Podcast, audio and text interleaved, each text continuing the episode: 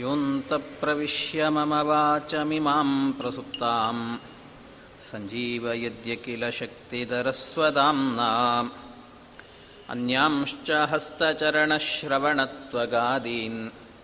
प्राणान्नमो भगवते पुरुषाय तुभ्यम् भवदवोष्णेन तातप्यमानान्। भुवि परं नातमप्रेक्षमाणान् ಭುವನಮಾನ್ಯೇನ ಚ ಅನ್ಯೇನ ದೋಷ್ಣಾ ಭವತು ಭೀರ್ಮಾ ಇತಿ ನಃ ಸಾಂತ್ವಯಂತಂ ಪ್ರಣತವಾನ್ ಪ್ರಾಣಿನಾಂ ಪ್ರಾಣಭೂತಂ ಪ್ರಣತಿಭಿಪ್ರೀಣಯೇ ಪೂರ್ಣಬೋಧಂ ತಪೋ ವಿದ್ಯಾ ವಿರಕ್ತ್ಯಾದಿ ಸದ್ಗುಣೌಗಾಕರಾನಹಂ ವಾತಿರಾಜಗುರುನ್ವಂದೇ ಹಯಗ್ರೀವಪದಾಶ್ರಯಾನ್ मूकोऽपि यत्प्रसादेन मुकुन्दशयनायते। राजराजायते रिक्तो राघवेन्द्रं तमाश्रये। अनवद्यात्मचारित्रं वादिकद्योतभास्करम्। विद्यामान्यगुरुं वन्दे विद्याविद्योतभास्वरम्। श्रीविश्वेशतीर्थगुरुभ्यो नमः नारायणं सुरगुरुं जगदेकनाथं भक्तप्रियं सकललोकनमस्कृतं च त्रैगुण्यवर्जितमजं विभुमाद्यमीशं वन्दे भवग्नममरासुरसिद्धवन्द्यं नारायणं नमस्कृत्य नरं चैव नरोत्तमं देवीं सरस्वतीं व्यासं ततो जयमुदीरये ಶ್ರೀಗುರುಭ್ಯೋ ನಮಃ. ಹರಿ ಓಂ ಹರಿ ಓಂ ಹರಿ ಓಂ. ಆಚಾರ್ಯರ ನಿರ್ಣಯ ಮಹಾಭಾರತದಲ್ಲಿ ಬರುವ ಎಲ್ಲ ಗೊಂದಲಗಳಿಗೆ ಪರಿಹಾರ ರೂಪವಾಗಿ ಹೊರಟಿದೆ. ನಾವು ನೋಡಿದ ಕಥಾಂಶದಲ್ಲಿ ಎಂಟು ಜನ ಅಷ್ಟವಸುಗಳು ಆ ಅಷ್ಟವಸುಗಳು ಕೂಡ ದ್ಯುನಾಮಕ ವಸುವಿಗೆ ಸಹಾಯವನ್ನು ಮಾಡಬೇಕು ಅಂತ ದ್ಯುನಾಮಕ ವಸುವಿನ ಹೆಂಡತಿ ವರಾಂಗಿ, ಅವಳ ಸ್ನೇಹಿತೆ ಸುವಿಂದರಾಜನ ಹೆಂಡತಿ ವರಾಂಗಿ, ಏಕನಾಮ ಸದಾ ಪ್ರಿಯ ಅಂತನ್ನೋ ಹಾಗೆ ಇಬ್ಬರಿಗೂ ಕೂಡ ಒಂದೇ ಹೆಸರು ಅಂತ ಪರಸ್ಪರ ಪ್ರೀತಿ ಜಾಸ್ತಿ ಇತ್ತು. ಆ ವರಾಂಗಿ ಕೇಳಿದ್ರಿಂದ ವಸಿಷ್ಠರ ಬಳಿಯಲ್ಲಿ ಇರುವಂಥ ಹಸುವನ್ನು ನಮಗೆ ಬೇಕು ಅಂತ ಕೇಳಿಕೊಂಡದ್ರಿಂದಾಗಿ ದ್ಯುನಾಮಕ ವಸುವಿನ ಹೆಂಡತಿ ವಸುವಿಗೆ, ದ್ಯುನಾಮಕ ವಸುವಿಗೆ ಹೇಳಿದ್ಲು. ಆ ವಸು ತನ್ನ ಭ್ರಾತೃಗಳನ್ನು ಕೇಳಿದ. ಆದ್ದರಿಂದ ಎಲ್ಲ ಏಳು ಜನ ವಸ್ ವಸುಗಳು ಕೂಡ ಇವನಿಗೆ ಸಹಾಯವನ್ನು ಮಾಡಿದರು. ಆ ಸಹಾಯ ಮಾಡುವಾಗ ಕಳ್ಳತನಕ್ಕೆ ಅಂತ ಹೋದಾಗ ವಸಿಷ್ಠರು ಶಾಪ ಕೊಟ್ಟರು ವಸಿಷ್ಠರು ಶಾಪ ಕೊಟ್ಟದ್ದಲ್ಲ, ವಸಿಷ್ಠರ ಒಳಗೆ ಇರುವಂತಹ ಚತುರ್ಮುಖ ಬ್ರಹ್ಮದೇವರು. ವಸಿಷ್ಠ ಸಂಸ್ಥ ಕಮಲೋದ್ಭವ ಪ್ರಭು. ವಶಿಷ್ಠ ಸಂಸ್ಥ ಅವನ ಒಳಗಿರುವಂಥ ಚತುರ್ಮುಖ ಬ್ರಹ್ಮದೇವರೇ ಶಾಪ ಕೊಟ್ಟಿದ್ದಾರೆ ಅಂತ ಇಟ್ಕೊಳ್ಬೇಕು ಹೀಗೆ ಶಾಪ ಕೊಟ್ಟಿದ್ದಾರಂತೆ, ಶಾಪ ಕೊಟ್ಟ ನಂತರ ಆ ಶಾಪದ ವಿವರಣೆಯೆಲ್ಲ ಹೇಳಿದ್ದೇವೆ ಹಿಂದೆ. ಶಾಪವನ್ನು ಯಾವ ರೀತಿ ಅಂದರೆ ಅವನಿಗೆ ಭವತ್ವಸೌ ಬ್ರಹ್ಮಚರ್ಯೈಕ ನಿಷ್ಠೋ ಮಹಾನ್ ವಿರೋಧಶ್ಚ ತಯೋರ್ಭವೇತ. ನಿನಗೆ ಅನೇಕ ಎಷ್ಟು ಎಂಟು ಜನರು ಅವತಾರ ಮಾಡಬೇಕು ಅಂತ ಹೇಳಿದಾಗ ಎಂಟು ಜನರ ಆಯುಷ್ಯವನ್ನು ಹಾಕ್ಕೊಂಡು ದ್ಯುನಾಮಕ ವಸು ಹುಟ್ಟಬೇಕು. ಅದು ಹುಟ್ಟಿದಾಗಲೂ ಕೂಡ ಹೇಗಿರಬೇಕು? ಎಂಟು ನೂರು ವರ್ಷಗಳ ಕಾಲವೂ ಕೂಡ ಅವನಿಗೆ ವಿವಾಹ ಆಗಬಾರದು. ಈ ಹೆಂಡತಿ ಮಾತನ್ನು ಕೇಳಿ ಹೀಗೆ ಮಾಡಿದ್ಯಾದ್ರಿಂದಾಗಿ ಹೆಂಡತಿ ಮಾತನ್ನು ಕೇಳಬೇಕು. ಎಲ್ಲ ಸಂದರ್ಭದಲ್ಲಲ್ಲ. ಯಾವುದನ್ನು ಕೇಳಬೇಕು, ಯಾವುದನ್ನು ಕೇಳಬಾರದು ಅನ್ನೋ ವಿವೇಚನೆ ಇರಬೇಕು. ಆದರೆ ಏನು ಹೇಳ್ತಾಳೆ ಆ ಕೆಲಸವನ್ನೆಲ್ಲ? ಅದು ಪತ್ನಿ ಸ್ನೇಹದಿಂದ ಮಾಡಿಬಿಟ್ರೆ ಇಂಥ ಅನರ್ಥಕ್ಕೆ ಗುರಿ ಆಗ್ತಾರಂತೆ. ಆದ್ದರಿಂದಾಗಿ ಹೀಗೆ ಆ ದ್ಯುನಾಮಕ ವಸುವಿಗೇನೆ ಎಂಟು ನೂರು ವರ್ಷ, ಅಂದರೆ ಏಳು ಜನರ ಆಯುಷ್ಯ ತನ್ನದ್ದು ಒಂದು ಆಯುಷ್ಯ. ಇಷ್ಟೂ ಆಯುಷ್ಯವನ್ನು ಹಾಕ್ಕೊಂಡು ಬದುಕಬೇಕು. ಹೇಗೆ ಬದುಕಬೇಕು? ಭವತ್ವಸೌ ಬ್ರಹ್ಮಚರ್ಯೈಕ ನಿಷ್ಠೋ ಬ್ರಹ್ಮಚಾರಿಯಾಗೇ ಬದುಕಬೇಕು. ಮಹಾನ್ ವಿರೋಧಶ್ಚ ತಯೋರ್ಭವೇತ, ನಿನ್ನ ಹೆಂಡತಿಯೂ ಹುಟ್ಟಬೇಕು. ಅವಳಿಗೆ ಅಂಬಾ ಅಂತ ಹೆಸರು. ಅವಳ ಜೊತೆಗೆ ನಿನಗೆ ಬ, ವಿರೋಧಶ್ಚ ತಯೋರ್ಭವೇತ. ನಿಮ್ಮಿಬ್ಬರಿಗೂ ವಿರೋಧ ಆಗಬೇಕು. ಪರಸ್ಪರ ಕಚ್ಚಾಡ್ತಾ ಇರಬೇಕು. ಅಷ್ಟೇ ಅಲ್ಲ, ನೀನು ಹುಟ್ಟುವಾಗ ಎಂಟು ನೂರು ವರ್ಷ ನೀನು ಬದುಕಿದ್ರೂ ಕೂಡ ಎಂಟು ಗರ್ಭವಾಸ ಮಾಡಿದಾಗ ಎಷ್ಟು ದುಃಖ ಆಗುತ್ತೋ ಅಷ್ಟು ದುಃಖವನ್ನು ಅನುಭವಿಸು. ಸಗರ್ಭವಾಸ ಅಷ್ಟ ದುಃಖಮೇವ ಗರ್ಭವಾಸ ಅಷ್ಟ ದುಃಖಮೇವ ಅಂತ. ಎಂಟು ಆ ಗರ್ಭವಾಸದ ದುಃಖವನ್ನು ಅನುಭವಿಸಬೇಕು. ಎಂಟು ಬಾರಿ ಸಾಯುವಾಗ, ಆ ಶರೀರ ತ್ಯಾಗ ಮಾಡುವಾಗ ಏನು ವೇದನೆ ಆಗುತ್ತೆ? ಮೃತ್ಯಷ್ಟಕೋತ್ತಾಮಪಿ ವೇದನ ಅಂಸ ಆ ಮೃತಿ ಬರುವಾಗಲೂ ಕೂಡ ಆ ಎಂಟು ವಿಧವಾಗಿ, ಅಂದರೆ ಎಂಟು ಬಾರಿ ಮೃತ್ಯು ಬಂದಾಗ ಎಷ್ಟು ನೋವಾಗುತ್ತೆ ಆ ದೇಹಕ್ಕೆ, ಆ ನೋವು ನಿನಗೂ ಆಗಬೇಕು ಅಂತ ಇಷ್ಟೆಲ್ಲ ಶಾಪ ಕೊಟ್ಟಾಗ ಆ ವಸುಗಳೆಲ್ಲ ಹೇಳಿದ್ರಂತೆ, ನಮ್ಮೆಲ್ಲರ ಆಯುಷ್ಯವನ್ನು ಹಾಕ್ಕೊಂಡು ದ್ಯುನಾಮಕ ವಸು ಹುಟ್ಟುತ್ತಾನೆ ಆದರೆ ನಿಮ್ಮಲ್ಲಿ ಒಂದು ವರವನ್ನು ಕೇಳ್ತೇವೆ ನಾವು ಅಂತ ಕೇಳಿದ್ರಂತೆ. ನೀವು ಹೇಳಿದ ಶಾಪ ಸ್ವೀಕಾರ ಮಾಡ್ತೇವೆ. ಆದರೆ ಒಂದು ವರ ಕೊಡಿ ನಮಗೆ ಅಂತ. ನಮಾನುಷಂ ಗರ್ಭಮವಾಪ್ನುಮೋ ವಯಂ ಭವತ್ವಯಂ ಸರ್ವವಿತ್ಕೀರ್ತಿಮಾಂಶ್ಚ ಏನು ಅಂದರೆ ನಾವು ಹುಟ್ಟುತ್ತೇವೆ, ಆದರೆ ನಮಗೆ ಮನುಷ್ಯ ಗರ್ಭವಾಸ ಎನ್ನುವುದಾಗಬಾರದು ಮನುಷ್ಯರ ಗರ್ಭವಾಸ ಇರಬಾರದು ನಮಗೆ. ದೇವತೆಗಳಲ್ಲೇ ದೇವತೆಯ ಗರ್ಭವಾಸವೇ ನಮಗಾಗಬೇಕೆ ಹೊರತು ನಮ ಅನುಷಂ ಗರ್ಭಂ ಅವಾಪ್ನುಮೋವಯಂ ಕೇಳಿದ್ದಕ್ಕೆ ಆಯಿತು ಅಂತ ಚತುರ್ಮುಖ ಬ್ರಹ್ಮದೇವರು ಹೇಳಿದ್ರಂತೆ. ಅಷ್ಟೇ ಅಲ್ಲ, ನಮ್ಮೆಲ್ಲರ ಆಯುಷ್ಯವನ್ನು ಹಾಕ್ಕೊಂಡಿರುವಂಥ ಜುನಾಮಕ ವಸುವಿಗೆ ಒಳ್ಳೆ ಕೀರ್ತಿವಂತನಾಗುವಂತೆ ಅನುಗ್ರಹ ಮಾಡಿ, ಒಳ್ಳೆ ಅಸ್ತ್ರವೇತ್ರ ಆಗಬೇಕು ಒಳ್ಳೆ ಅಸ್ತ್ರವನ್ನು ಬಲ್ಲವನಾಗಿರಬೇಕು. ಅಷ್ಟೇ ಅಲ್ಲ, ನಿಮ್ಮ ವಿಶೇಷವಾದ ಒಂದು ಅಂಶವೂ ಅವನಲ್ಲಿರಬೇಕು, ಇಂಥ ಒಂದು ವ್ಯಕ್ತಿತ್ವವನ್ನು ಅವನಿಗೆ ಕೊಡಬೇಕು ಅಂತ ಪ್ರಾರ್ಥನೆ ಮಾಡಿದ್ರಂತೆ. ಆಯಿತು ಅಂತ ಚತುರ್ಮುಖ ಬ್ರಹ್ಮದೇವರು ಅದಕ್ಕೆ ಒಪ್ಪಿದ್ದಾರೆ. ಅವನೇನೆ ಮುಂದೆ ಭೀಷ್ಮನಾಗಿ ಅವತಾರ ಮಾಡುತ್ತಾನೆ. ಆ ವಸು, ದ್ಯುನಾಮಕ ವಸುವೇನೆ ಭೀಷ್ಮಾಚಾರ್ಯರಾಗಿ ಅವತಾರವನ್ನು ಮಾಡುತ್ತಾರೆ. ಅವರೇ ಬದುಕಿದ್ದದ್ದು ಎಂಟು ನೂರು ವರ್ಷ. ಅವರು ಹೇಗೆ ಹುಟ್ಟಿದ್ರು ಅಂತ ಕೇಳಿದರೆ, ಅದಕ್ಕೆ ಅವ್ರು ಇನ್ನೂ ಒಂದಷ್ಟು ಕೇಳಿದ್ರಂತೆ ಅಷ್ಟ ವಸುಗಳು. ನಾವು ಹುಟ್ಟುತ್ತೇವೆ ಬೇಕಾದರೆ. ಆದರೆ ಹುಟ್ಟಿದ ಕೂಡಲೇ ಸಾಯ್ತೇವೆ. ಅದು ಒಂದು ವರ ಕೊಡಿ ಅಂತ ಕೇಳಿದ್ರಂತೆ. ಹುಟ್ಟಿದ ಕೂಡಲೇ ಸಾಯಬೇಕು ಆ ರೀತಿ ವರ ಕೊಡಿ ಅದಕ್ಕೆ ಮತ್ತೆ ಅಷ್ಟೇ ಅಲ್ಲ, ಹುಟ್ಟಿ, ಹುಟ್ಟೋದು ಯಾ, ಯಾರಲ್ಲಿ ಹುಟ್ಟಬೇಕು? ನಾವು ಮನುಷ್ಯ ಗರ್ಭವಾಸ ಮಾಡೋದಿಲ್ಲ ಅಂತ ಹೇಳಿದ್ದಾರೆ. ಅದಕ್ಕೆ ದೇವತಾ ಗರ್ಭವಾಸವೇ ಆಗಬೇಕು. ಅಲ್ಲಿ ಹುಟ್ಟಬೇಕು. ಹುಟ್ಟಿದ ಕೂಡಲೇ ಸಾಯಬೇಕು. ನಮ್ಮನ್ನು ಕೊಂದು ಬಿಡಬೇಕು ಅಂತ ಹೇಳಿದ್ರಂತೆ ಅದಕ್ಕೆ ಸರಿ ಯಾರು ಕೊಲ್ಲೋರು ಯಾರಿದ್ದಾರೆ? ಸರಿ, ಅದಕ್ಕೇನು ಮಾಡಿದ್ರಂತೆ? ಹೋಗಿ ಗಂಗೆಯನ್ನು ಪ್ರಾರ್ಥನೆ ಮಾಡಿದ್ರಂತೆ ಅಷ್ಟವಸುಗಳು. ಗಂಗೆಯನ್ನೇ ಪ್ರಾರ್ಥನೆ ಮಾಡಿದರು. ಏನಂತ? ಗಂಗೆ, ನಾವು ನಿನ್ನಲ್ಲಿ ಅವತಾರವನ್ನು ಮಾಡುತ್ತೇವೆ. ನಿನ್ನಲ್ಲಿ ಹುಟ್ಟುತ್ತೇವೆ. ಹುಟ್ಟಿದ ನಂತರ ನಮ್ಮ ಏಳು ಜನರನ್ನು ಕೊಂದು ಹಾಕು. ಕೊನೆಯದಾಗಿ ಹುಟ್ಟುತ್ತಾನಲ್ಲ ದ್ಯುನಾಮಕ ವಸು, ಅವನನ್ನು ಮಾತ್ರ ಬದುಕಿಸು, ಉಳಿದವ್ರನ್ನೆಲ್ಲ ಕೊಂದುಬಿಡು ಅಂತ ಹೇಳಿದ್ಲಂತೆ. ಇದು ದೇವರಹಸ್ಯ ಅಂತ ಹೇಳಿದಾಗ ಅದಕ್ಕೆ ಗಂಗೆ ಹೇಳಿದ್ಲಂತೆ, ಸರಿ ಆಯಿತು. ಯಾಕೆಂದರೆ ಗಂಗೆ ಇಪ್ಪತ್ತನೇ ಕಕ್ಷೆಯಲ್ಲಿ ಬರುತ್ತಾಳೆ. ವಸುಗಳಾಗಬೇಕಾದರೆ ಹದಿನಾರು, ಹದಿನೇಳನೇ ಕಕ್ಷೆಗಳಲ್ಲಿ ಬರ್ತಾರೆ ಹಾಗಾಗಿ ಗಂಗೆ ಕೆಳಗಿನ ಕಕ್ಷೆಯಲ್ಲಿರೋದ್ರಿಂದಾಗಿ ಇವರು ಮೇಲಿನ ಕಕ್ಷೆಯಲ್ಲಿ ಹೇಳಿದವರ ಮಾತನ್ನು ಕೇಳಬೇಕು. ಅದಕ್ಕೆ ಒಪ್ಪಿಕೊಂಡ್ಲಂತೆ. ಆದರೆ ಗಂಗೆ ಒಂದು ಮಾತು ಹೇಳಿದ್ಲಂತೆ, ಸರಿ, ನೀವೆಲ್ಲ ಹುಟ್ಟಿದ ನಂತರ ನನ್ನ ಗರ್ಭದಲ್ಲೇ ಹುಟ್ಟಿ, ನೀವೆಲ್ಲ ಆದರೆ ಹುಟ್ಟಿದ ಕೂಡಲೇ ಕೊಲ್ತೇನೆ ನಿಮ್ಮನ್ನು. ನೀವು ಹೇಳಿದಂತೆ ಕೊಲ್ತೇನೆ. ಆದರೆ ಕೊಂದರೂ ಕೂಡ ನನಗೆ ಶಿಶು ಹತ್ಯಾ ಪಾಪ ಬಂದಿರಬಾರದು ಅಂತ ಹೇಳಿದ್ನಂತೆ ಗಂಗೆ. ಶಿಶು ಹತ್ಯ ಪಾಪ ಬರಬಾರದು. ಅಷ್ಟೇ ಅಲ್ಲ, ಸರಿ ಏನೋ ಕೊಂದ್ ಕೊಲ್ಲೋದನ್ನು ನಿಮ್ಮ ಮಾತೆ ಕೇಳಿ ಕೇಳಿ ಕೊಂದಿದ್ದೀನಿ. ಆದರೆ ಇದನ್ನು ಯಾವತ್ತಾದರೂ ಕೂಡ ನೆನಪಿಟ್ಟುಕೊಂಡು ಆಮೇಲೆ ನಮ್ಮನ್ನು ಒಂದು ಜನ್ಮದಲ್ಲಿ ಕೊಂದಿದ್ದಿ ಅಂತ ನೆನಪಿಟ್ಟುಕೊಂಡು ನನ್ನ ಮೇಲೆ ದ್ವೇಷವನ್ನು ಸಾಧನೆ ಮಾಡಬಾರದು. ಇದಕ್ಕೆ ನೀವು ಒಪ್ಪೋದು ಅಂತಾದರೆ ನಾನು ನಿಮ್ಮ ಮಾತನ್ನು ನಡೆಸಿಕೊಡ್ತೇನೆ ಅಂತ ಗಂಗೆ ಹೇಳಿದ್ನಂತೆ. ಅಷ್ಟು ಹೇಳಿದಾಗ ಆಯಿತು ಅಂತ ನಾವೆಲ್ಲ ಒಪ್ಪಿಕೊಂಡಿದ್ದೇವೆ ಅಂತ ಹೇಳಿದ್ದಕ್ಕೆ, ಜಾಯೇ ಮಹಿ ಕ್ಷಿಪ್ರಮಸ್ಮಾನ್ ಹನತ್ವಂ. ಆಯಿತು, ನಾವು ಕೂಡಲೇ ಅವತಾರ ಮಾಡ್ತೀವಿ, ನಮ್ಮನ್ನು ಸಂಹಾರ ಮಾಡು ಅಂತ ಹೇಳಿದಾಗ, ಸರಿ, ಆಯಿತು ಅಂತ ಒಪ್ಪಿಕೊಂಡ್ಲು ಗಂಗೆ. ಗಂಗೆ ಒಪ್ಪಿಕೊಂಡದ್ದೇನೋ ಒಪ್ಪಿಕೊಂಬಿಟ್ಲು ದೊಡ್ಡವರು ಹೇಳಿದ್ದಾರೆ ಅಂತ ಒಪ್ಪಿಕೊಂಬಿಟ್ಲು ಆದರೆ ಹೇಗೆ ಮುಂದಿನ ಕೆಲಸ ಹೇಗೆ ನಡೆಯಬೇಕು? ಯಾಕೆಂದರೆ ಹುಟ್ಟಿದ ಮಕ್ಕಳನ್ನೆಲ್ಲ ಕೊಲ್ಲಬೇಕು ಅಂತನ್ನೋದು ಅವರ ಇಚ್ಛೆ. ಆದ್ದರಿಂದ ಆ ಮಾತನ್ನು ನಡೆಸಿಕೊಡಬೇಕು ಗಂಗೆ. ಅದು ಸರಿ, ಇದೇನೋ ನಡೆಸಿಕೊಡೋದೇನೋ ಸರಿ. ಆದರೆ ನಡೆಸಿಕೊಡಬೇಕು ಅಂದರೆ ವಿವಾಹ ಮಾಡಿಕೊಳ್ಬೇಕು. ವಿವಾಹ ಆದ ನಂತರ ಮಕ್ಕಳು, ಆ ಮಕ್ಕಳನ್ನು ಕೊಲ್ಲಬೇಕು. ಅದಕ್ಕೇನು ಮಾಡಬೇಕು? ವಿವಾಹ ಆದ ನಂತರ ಇವಳೇನೋ ಕೊಲ್ತೀನಿ ಅಂತ ಹೇಳ್ಬೋದು. ಆದರೆ ಗ, ಕಟ್ಟಿಕೊಂಡ ಗಂಡ ಇರ್ತಾನಲ್ಲ, ಅವನು ಸುಮ್ಮನೆ ಇರ್ತಾನೆ? ಯಾಕೆ ಕೊಲ್ತಿ ಅಂತ ಕೇಳ್ತಾನೆ. ಯಾಕೆ ನನ್ನ ಮಕ್ಕಳನ್ನು ಸಂಹಾರ ಯಾಕೆ ಮಾಡ್ತಿದ್ದಿ ಅಂತ ಕೇಳ್ತಾನೆ. ಅದಕ್ಕೆಲ್ಲ ಉತ್ತರ ಕೊಡಬೇಕಾಗ್ತದೆ. ಏನು ಮಾಡಬೇಕು? ಇದೆಲ್ಲ ಬಹಳ ಪೇಚಾಟ ಆಯಿತು.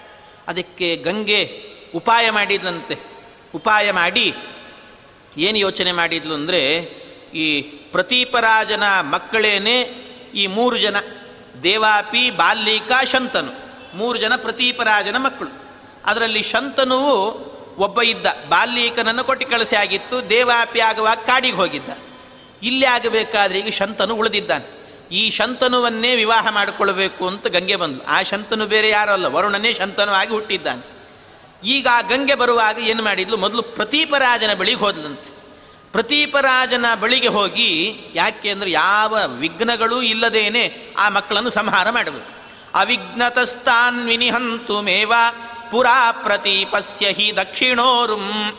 ಅದಕ್ಕೆ ಪ್ರತೀಪರಾಜ ಯಾವುದೋ ಒಂದು ನದಿ ತೀರದಲ್ಲಿ ಕೂತಿದ್ದಂತೆ ಅಲ್ಲಿ ಗಂಗೆ ಒಳ್ಳೆ ಕಳೆ ಇರುವಂಥ ಒಳ್ಳೆ ವಸ್ತ್ರವನ್ನು ಧಾರಣೆ ಮಾಡಿಕೊಂಡು ಚೆನ್ನಾಗಿ ಶೋಭಾಯಮಾನಳಾಗಿ ಆ ಪ್ರತೀಪರಾಜನ ಬಳಿಗೆ ಬರ್ತಾ ಇದ್ದಾಳಂತೆ. ಅವಳು ಬರೋದನ್ನು ನೋಡಿದರೆ ಇವನನ್ನು ಕಾಮಿಸಿಯೇ ಬರ್ತಾ ಇದ್ದಾಳೋ ಏನೋ ಅಂತ ಅನ್ನಿಸಬೇಕು. ಹಾಗೇ ಬಂದಿದ್ದಾಳಂತೆ. ಬಂದು ಬರೋದು ಬಂದ್ಲು, ಬಂದು ಬಂದು ಬಂದು ತೀರಾ ಹತ್ತಿರಕ್ಕೆ ಬಂದು ಆ ಕೂಡಲೇ ಬಂದು ಎಲ್ಲಿ ಕೂತ್ಕೊಂಡ್ಲು ಅಂತಂದರೆ ಆ ಪ್ರತೀಪರಾಜನ ಬಲ ತೊಡೆ ಮೇಲೆ ಕೂತ್ಕೊಂಡ್ಬಿಟ್ಲಂತೆ ಬಲಗಡೆ ತೊಡೆ ಮೇಲೆ ಕೂತ್ಕೊಂಡ್ಬಿಟ್ಲು. ಆಗ ಪ್ರತೀಪರಾಜನಿಗೆ ಅನ್ನಿಸ್ತಂತೆ, ಪ್ರತೀಪರಾಜ ಹೇಳ್ತಾನೆ ಸಮಾಶ್ರಿತ ಕಾಮಿನೀವತ್ವ ಕಾಮ, ತ್ವತ್ಪುತ್ರ ಭಾರ್ಯ ಭವಿತುಂ ವಿಡಂಬಾತ್.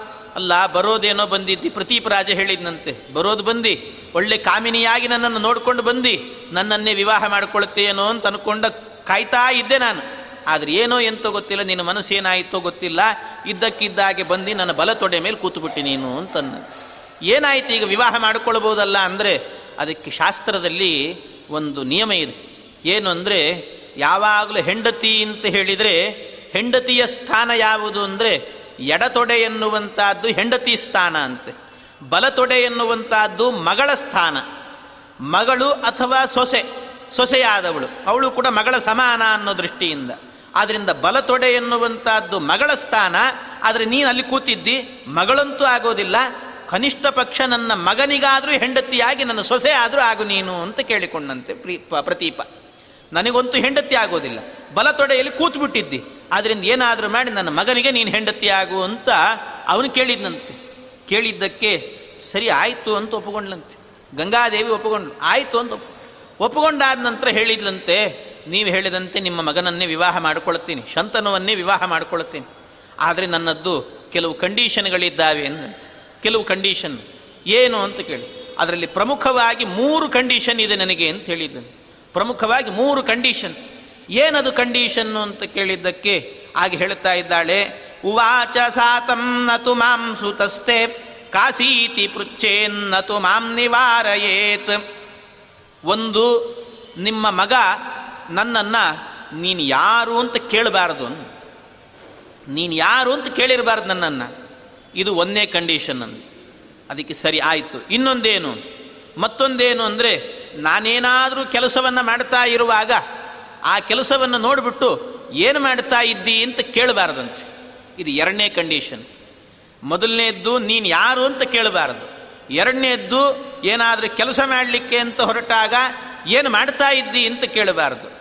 ಮೂರನೇದ್ದು, ಯಾಕೆ ಮಾಡ್ತಾ ಇದ್ದಿ ಅಂತಲೂ ಕೇಳಬಾರದು. ಯಾಕೆ ಮಾ ಏನು ಮಾಡ್ತಾ ಇದ್ದಿ ಅಂತಲೂ ಕೇಳಬಾರ್ದು. ಯಾಕೆ ಮಾಡ್ತಾ ಇದ್ದೆ ಅದರ ಕಾರಣವನ್ನು ಕೇಳಬಾರ್ದು. ಇಷ್ಟಕ್ಕೆ ನೀವು ಒಪ್ಪಿಕೊಳ್ಳೋದು ಅಂತ ಆದರೆ ನಾನು ನಿಮ್ಮ ಮಗನನ್ನು ವಿವಾಹ ಮಾಡಿಕೊಳ್ಳಿಕ್ಕೆ ಸಿದ್ಧನಿದ್ದೇನೆ ಅಂತ ಗಂಗೆ ಹೇಳಿದ್ಲಂತೆ. ಅದಕ್ಕೆ ಆಯಿತು ಅಂತ ಬಹಳ ಚೆನ್ನಾಗಿದ್ಲು ಗಂಗೆ. ಆದ್ದರಿಂದ ಅವಳನ್ನು ನನ್ನ ಮಗನಿಗೆ ಕೊಟ್ಟು ವಿವಾಹ ಮಾಡಿದರೆ ಖುಷಿ ಆಗ್ತದೆ ಅನ್ನೋ ದೃಷ್ಟಿಯಿಂದ ಆಯಿತು ಅಂತ ಒಪ್ಪಿಕೊಂಡ್ಲಂತೆ.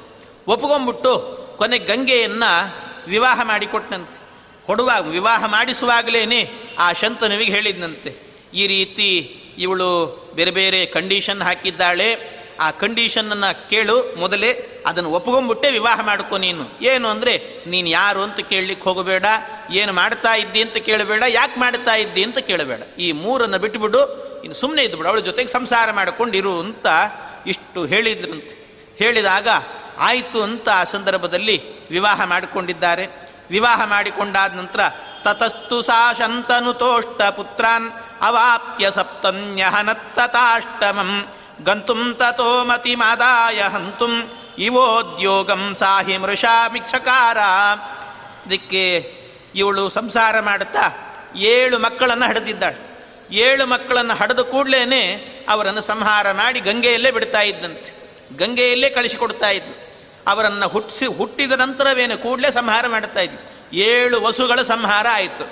ಇನ್ನು ಎಂಟನೇ ವಸು ಅವರಾಗಲೇ ಕೇಳಿದರು, ಎಂಟನೇ ವಸು ಸಂಹಾರ ಆಗಬಾರದು, ಅವನು ಮಾತ್ರ ಬದುಕಿರಬೇಕು, ನಮ್ಮೆಲ್ಲರ ಆಯುಷ್ಯ ಅವನಿಗಿರಬೇಕು ಅಂತ ಹೇಳಿದರು. ಸರಿ ಆಯಿತು ಅಂತ ಕಾಯ್ತಾ ಇದ್ರು. ಅವನು ಮಾತ್ರ ಎಂಟನೇ ವಸು ಹುಟ್ಟಿದ್ದಾನೆ. ಎಂಟನೇ ವಸು ಹುಟ್ಟಿದಾಗ ಬೇಕು ಅಂತಲೇ ಆ ಶಂತನು ಇರುವಾಗ ಅವನಿಂದ ದೂರ ದೂರ ಹೋಗ್ತಾ ಇದ್ದಂತ ಅವನು ಎದರಲ್ಲೇನೆ ದೂರ ದೂರ ಹೋದ್ಲಂತೆ. ದೂರ ದೂರ ಹೋಗಿ ಆಗ ಆ ಮಗುವನ್ನು ಕೊಲ್ಲಿಕ್ಕೆ ಅಂತ, ಕೊಲ್ಲಿಕ್ಕೆ ಅವಳು ಮನಸ್ಸಿಲ್ಲ. ಆದರೆ ಗಂತುಂ ತಥೋಮತಿ ಮಾದಾಯ ಹಂತುಂ. ಅದು ಹಂತುಂ ಇವ.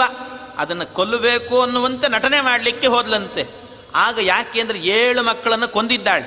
ಈ ಎಂಟನೇ ಮಗುವನ್ನು ತಾನಾಗಿ ನೋಡ್ತಾ ಇದ್ದಾನೆ. ನೋಡುವಾಗಲೇ ಈ ಕೆಲಸವನ್ನು ಮಾಡಿದರೆ ಶಂತನು ತಡ್ಕೊಳ್ಳಿಕ್ಕಾಗಲ್ಲ. ಮಗ ಆದ್ದರಿಂದ ತಡ್ಕೊಳ್ಳಿಕ್ಕಾಗಲ್ಲ. ತಡಿಲಿಕ್ಕಾಗದೇನೆ ಅವಳು ಅವನು ಕೇಳೇ ಬಿಡ್ತಾನೆ. ಏನು ಯಾಕೆ, ಏನು ಮಾಡ್ತಾ ಇದ್ದಿ ನೀನು? ಯಾಕೆ ಸಂಹಾರ ಮಾಡ್ತಿದ್ದಿ ಅಂತ ಕೇಳಿಬಿಡ್ತಾನೆ ಅಷ್ಟು ಕೇಳಿದ ಅಂದರೆ ಆಯ್ತು. ಮುಗೀತು. ಸಾಕು. ಅದೇ ಬೇಕು ಅವಳಿಗೆ, ಗಂಗೆಗೆ. ಅದನ್ನು ಕೇಳಿದ ಅಂದರೆ ಸಾಕು ನನಗೆ. ಯಾಕೆ ಅಂದರೆ ಅವನು ಕೇಳ್ತಾನೆ, ಕೇಳಿದಾಗ ಅವನಿಂದ ದೂರ ಹೊರಟೋಗ್ಬಿಡ್ಬೋದು ನಾನು. ಅವನಿಂದ ಸಂಸಾರವನ್ನು ಬಿಟ್ಟು ಹೊರಟೋಗ್ಬಿಡ್ಬೋದು ಅನ್ನೋ ಯೋಚನೆ ಮಾಡಿ ಗಂಗೆ ಹಾಗೆ ಮಾಡಿದ್ಲಂತೆ. ಯಾಕೆ ಗಂಗೆ ಹಾಗೆ ಮಾಡಿದ್ಲು ಅಂದರೆ, ಶಂತನು ವರುಣ. ವರುಣನಾಗಿದ್ದರೂ ಕೂಡ ಮನುಷ್ಯನಾಗಿ ಅವತಾರ ಮಾಡಿದ್ದಾನೆ. ವರುಣನಾದರೂ ಕೂಡ ಶಂತನು ಮನುಷ್ಯನಾಗಿ ಅವತಾರ ಮಾಡಿದ್ದ ಆದರೆ ಗಂಗೆ ದೇವತಾ ದೇಹದಿಂದಲೇ ಬಂದಿದ್ದಾಳೆ. ದೇವತಾ ದೇಹದಿಂದಲೇ ಬಂದು ಇಲ್ಲಿ ವಾಸ ಮಾಡ್ತಿದ್ದಾಳೆ. ಒಂದು ವಿಶೇಷ ಏನು ಅಂದರೆ ದೇವತೆಗಳಿಗಾಗುವಾಗ ಮನುಷ್ಯರ ಮಧ್ಯದಲ್ಲಿ ತಮ್ಮ ಸ್ವರೂಪದಿಂದಲೇ ಹೆಚ್ಚು ಕಾಲ ಇರೋದಿಲ್ಲಂತೆ ಅವರು. ಅದು ಭಗವಂತನದ್ದೇ ಆಜ್ಞೆ ಅಂತೆ. ಭಗವಂತ ಆಜ್ಞೆ ಮಾಡಿದ ಹೆಚ್ಚು ಕಾಲ ಇರಬಾರ್ದು. ಏನೋ ಕೆಲಸ ಇತ್ತು, ಭಗವಂತನದ್ದೇ ಒಂದು ವಿಚಾರ, ಯಾವುದೋ ಒಂದು ಕೆಲಸ, ಆ ಕೆಲಸ ಮಾಡ್ಕೊಂಡು ಹೋಗ್ಬಿಡ್ಬೇಕಷ್ಟೆ. ಹೆಚ್ಚು ಕಾಲ ಇರಬಾರದು ಅಂತ. ರೂಪಂ ಸುರವರ ಸ್ತ್ರೀಣಾಂ ತವತೇನ ನಪಾತಕಂ. ಭವೇತ್ಕರ್ಮತ್ವದೀಯಂ ತನ್ ಮಹತ್ಕಾರಣ ಮತ್ರಹಿ ಅದಕ್ಕೆ ಆ ಸಂದರ್ಭದಲ್ಲಿ ಹೇಳಿದನು, ಇಷ್ಟು ಒಳ್ಳೆ ಸ್ವರೂಪ, ಒಳ್ಳೆ ರೂಪವತಿ, ಇಂಥ ರೂಪವತಿ ದೇವತೆ, ದೇವತಾ ದೇಹದಿಂದ ಇಲ್ಲಿ ವಾಸ ಮಾಡಬಾರ್ದಾದ್ರಿಂದ ಹೊರಟೋಗಬೇಕು ಅಂತ ಹೋಗುವಾಗ ಸರಿಯಾಗಿ ಅವನು ಬಂದು ಕೇಳೇ ಬಿಟ್ಟನಂತೆ. ಸಂಹಾರ ಮಾಡ್ತಾ ಇದ್ದಾಳೆ ಅನ್ನೋ ಹೊತ್ತಿಗೆ ಆ ಶಂತನು ಬಂದು ಕೇಳೇ ಬಿಟ್ಟ, ರೂಪಂ ಸುರವರ ಸ್ತ್ರೀಣಾಂ ತವತೇನ ನಪಾತಕಂ ಭವೇತ್ಕರ್ಮತ್ವದೀಯಂ ತನ್ ಮಹತ್ಕಾರಣ ಮತ್ರಹಿ ಅಂತ ಎಂಥ ಮಾತು ಹೇಳ್ತಾನೆ. ಒಂದು ಯಾವ, ಯಾವುದಾದ್ರೂ ಒಂದು ಹೆಣ್ಣಿಗೆ ಒಳ್ಳೆ ಸೌಂದರ್ಯ ಇರುತ್ತೆ ಅಂತ ಆದರೆ ಸೌಂದರ್ಯಯುಕ್ತರಾದಂಥ ಸ್ತ್ರೀಯರಾಗುವಾಗ ನಪಾತಕಂ, ಅವರು ಪಾಪಕರ್ಮವನ್ನು ಮಾಡೋದಿಲ್ಲ ಅಂತ ಹೇಳುತ್ತಾರೆ. ಎಲ್ರಿಗೂ ಅಂತ ತಿಳ್ಕೊಂಬಿಡಬಾರ್ದು. ದೇವತೆಗಳಲ್ಲಿ ಮಾತ್ರ, ಮನುಷ್ಯರಿಗಲ್ಲ ಅದು. ದೇವತೆಗಳಲ್ಲಿ ಯಾರು ತುಂಬ ಸುಂದರವಾಗಿರುತ್ತಾರೆ, ಅವರು ಪಾಪಕರ್ಮವನ್ನು ಜಾಸ್ತಿ ಮಾಡೋದಿಲ್ಲಂತೆ. ಅದರಿಂದ ನಿನ್ನನ್ನು ನೋಡಿದರೆ ಆ ಶಂತನು ಹೇಳುತ್ತಾ ಇರೋದು, ನಿನ್ನನ್ನು ನೋಡಿದರೆ ಒಳ್ಳೆ ರೂಪವತಿ, ಸುರವರ ಸ್ತ್ರೀ ಅಂತ ಕಾಣಿಸುತ್ತೆ ನೀನು. ಆದರೂ ಇಂಥ ಪಾಪದ ಕೆಲಸವನ್ನು ಮಾಡ್ತಾ ಇದ್ದೀಯಲ್ಲ, ಯಾಕೆ ಮಾಡ್ತಾ ಇದ್ದಿ? ತನ್ನ ಮಹತ್ ಕಾರಣ ಮಾತ್ರ ಹಿ. ಏನಿದಕ್ಕೆ ಕಾರಣ ಅಂತ ಕೇಳಿದ. ಏನಿದಕ್ಕೆ ಕಾರಣ ಅಂತ ಕೇಳುವಾಗ, ತತ್ಕಾರಣಂ ವದ ಶುಭೆ, ಯದಿ ಮಚ್ರೋತ್ರಮರ್ಹತಿ ಅದಕ್ಕೆ ಅಷ್ಟೇ ಹೇಳಲಿಲ್ಲ. ನೀನು ಅದಕ್ಕೆ ಕಾರಣವನ್ನು ಬಹಳ ವಿನಯದಿಂದ ಹೇಳಿದ್ನಂತೆ. ಕಾರಣವನ್ನು ಹೇಳು. ಅದು ನಾನು ಕೇಳಲಿಕ್ಕೆ ಯೋಗ್ಯ ಅಂತ ಆದರೆ ಹೇಳು ಅಂತ ಕೇಳಿದ್ನಂತಷ್ಟು. ನಾನು ಕೇಳಲಿಕ್ಕೆ ಯೋಗ್ಯ ಅಂತ ಆಗಿದ್ರೆ ಹೇಳು. ಅಂತ ಅದನ್ನು ಕೇಳ್ತೇನೆ ನಾನು ಅಂತ ಹೇಳಿದಾಗ, ನಧರ್ಮೋ ದೇವತಾನಾಂ ಹಿ ಜ್ಞಾತವಾ, ಜ್ಞಾತವಾಸಶ್ಚಿರಂ ನೃಷು, ಕಾರಣಾದೇವ ಹಿ ಸುರಾ ನೃಷು, ವಾಸಂ ಪ್ರಕುರ್ವತೆ. ದೇವತಾ ದೇವತಾನಾಂ ಹಿ. ಒಂದು ಯಾವಾಗಲೂ ಕೂಡ ದೇವತೆಗಳಾಗುವಾಗ ಜ್ಞಾತವಾಗಿ ಅದನ್ನು ಹೇಳುತ್ತಾರೆ. ಇದು ಕಾರಣವನ್ನೆಲ್ಲ ಹೇಳ್ತಾಳವಳು.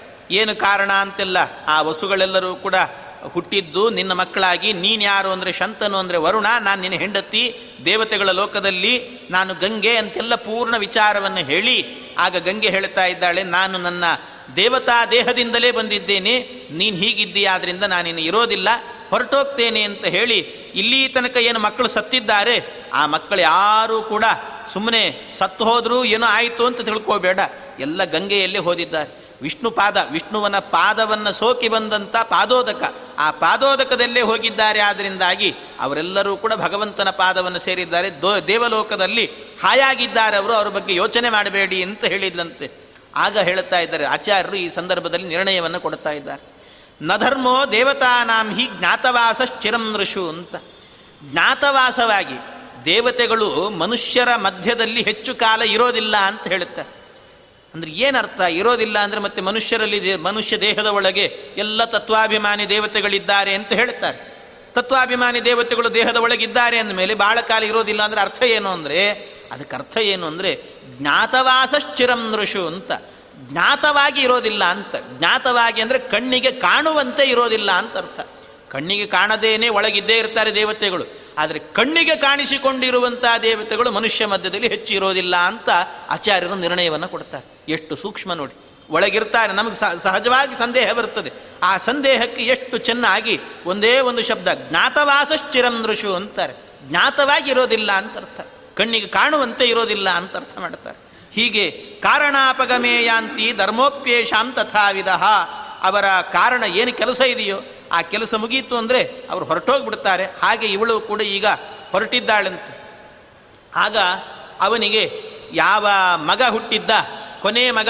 ಅವನನ್ನು ಕೊಲ್ಲೋದಿಲ್ಲ. ನಿನಗಾಗಿ ಉಳಿಸ್ತೇನೆ ಇವನನ್ನು. ಈ ಮಗ ನಿನ್ನ ಮಗನೇ ಆಗಿರ್ತಾನೆ, ನಿನ್ನ ಜೊತೆಗೇ ಇರ್ತಾನೆ. ಆದರೆ ಸ್ವಲ್ಪ ದಿವಸ ಮಾತ್ರ ನಾನೇ ಕರ್ಕೊಂಡು ಹೋಗ್ತೇನೆ ಎಂದಂತೆ. ಆ ಮಗು ಹುಟ್ಟಿದಾಗ ಇಬ್ಬರು ಸೇರಿ ಒಂದು ನಾಮಕರಣ ಮಾಡಿದರಂತೆ ಆ ಮಗುವಿಗೆ. ದೇವವ್ರತ ಅಂತ ಹೆಸರು. ಭೀಷ್ಮಾಚಾರ್ಯರಿಗೆ ನಿಜವಾದ ಹೆಸರು, ನಾಮಕರಣದ ಹೆಸರು ದೇವವ್ರತ ಅಂತ. ಆ ದೇವವ್ರತ ಎನ್ನುವಂಥ ನಾಮಕರಣ ಮಾಡಿದರು. ದೇವವ್ರತ ನಾಮಕರಣವನ್ನು ನೋಡಿ, ಆ ಹೆಸರು ಎಷ್ಟು ಚೆನ್ನಾಗಿದೆ. ಮಧ್ವಾಚಾರ್ಯ ಅದಕ್ಕೆ ವ್ಯಾಖ್ಯಾನ ಮಾಡಿದ್ದಾರೆ. ಅಷ್ಟೇ ಅಲ್ಲ, ವಿಜಯಧ್ವಜ ತೀರ್ಥರು ಕೂಡ ಭಾಗವತದಲ್ಲಿ ಇದಕ್ಕೆ ವ್ಯಾಖ್ಯಾನ ಮಾಡ್ತಾರೆ. ದೇವವ್ರತ ಅಂತ. ದೇವವ್ರತ ಅಂದರೆ ಅರ್ಥ ಏನು? ದೇವ ವ್ರತ ಎರಡು ಶಬ್ದಗಳಿದ್ದಾವೆ. ದೇವ ವ್ರತ ಅಂತ.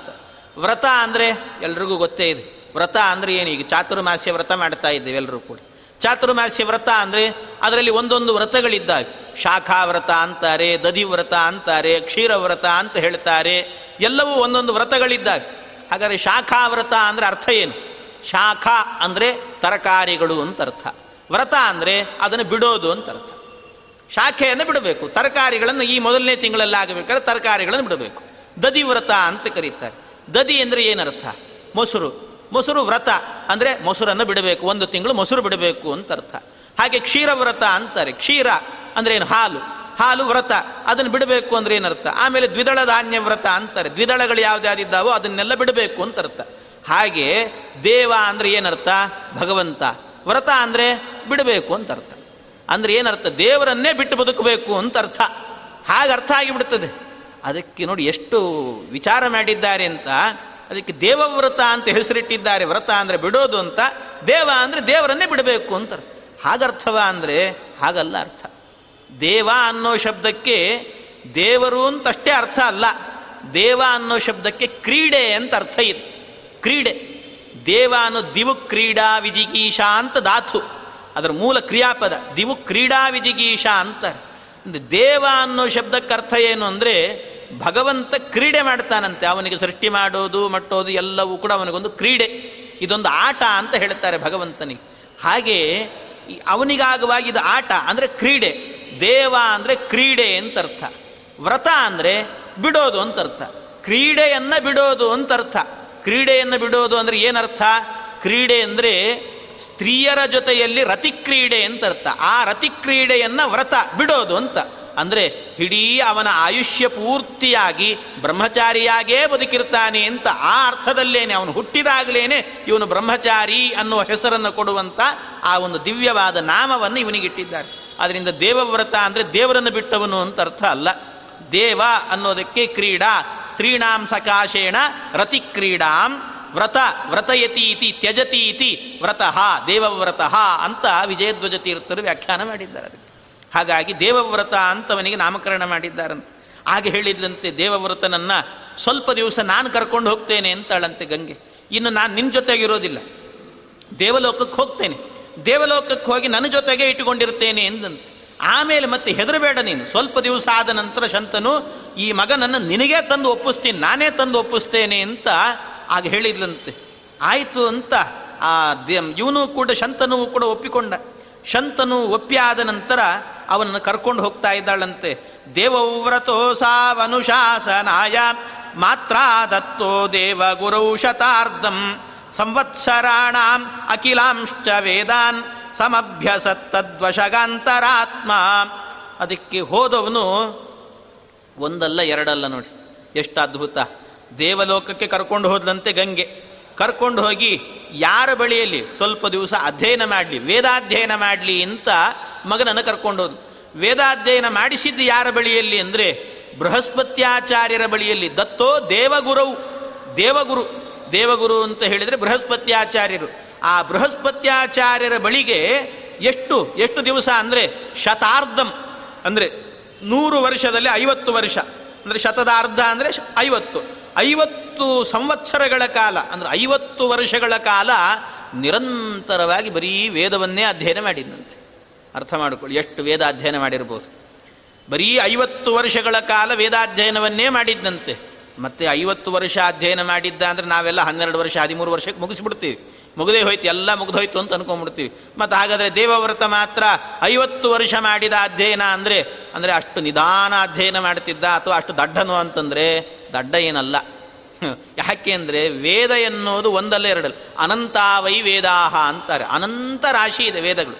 ಅದರಿಂದ ಅನಂತವಾದ ವೇದವನ್ನು ಅಧ್ಯಯನ ನಿರಂತರ ಮಾಡ್ತಲೇ ಇದ್ದಂತೆ ಐವತ್ತು ವರ್ಷಗಳ ಕಾಲ ಬೃಹಸ್ಪತ್ಯಾಚಾರ್ಯರ ಬಳಿಯಲ್ಲಿ ವೇದಾಧ್ಯಯನವನ್ನು ಮಾಡಿದ್ದಾನಂತೆ. ಹೀಗೆ ಐವತ್ತು ವರ್ಷ ಅಲ್ಲಿ ಅಧ್ಯಯನ ಮಾಡಿ, ಆಮೇಲೆ ಮತ್ತೆ ಪುನಃ ತತಶ್ಚ ಮಾತ್ರ ಜಗತಾಂ ಗರೀಯಸಿ, ಅನಂತ ಪಾರೇ ಕಿಲ ಸದ್ಗುಣಾರ್ಣವೇ, ರಾಮೇ ಭೃಗುಣಾಂ ಅಧಿಪೇ ಪ್ರದತ್ತ, ಶುಶ್ರಾವ ತತ್ವಂಚ ಶತಾರ್ಧ ವರ್ಷಂ ಅಷ್ಟೇ ಅಲ್ಲ ಮುಂದೆ ಆಗಬೇಕಾದರೆ ಎಲ್ಲ ಅಪರಿಮಿತವಾದಂಥ ಸಕಲ ಸದ್ಗುಣ ಸಾಗರನಂತೆ ಇರುವಂತಹ ಭೃಗುಕುಲ ತಿಲಕನಾದಂಥ ಪರಶುರಾಮ ದೇವರಲ್ಲಿ ಈ ದೇವವ್ರತನನ್ನು ಬಿಟ್ಟಿದ್ದಾಳಂತೆ ಗಂಗೆ.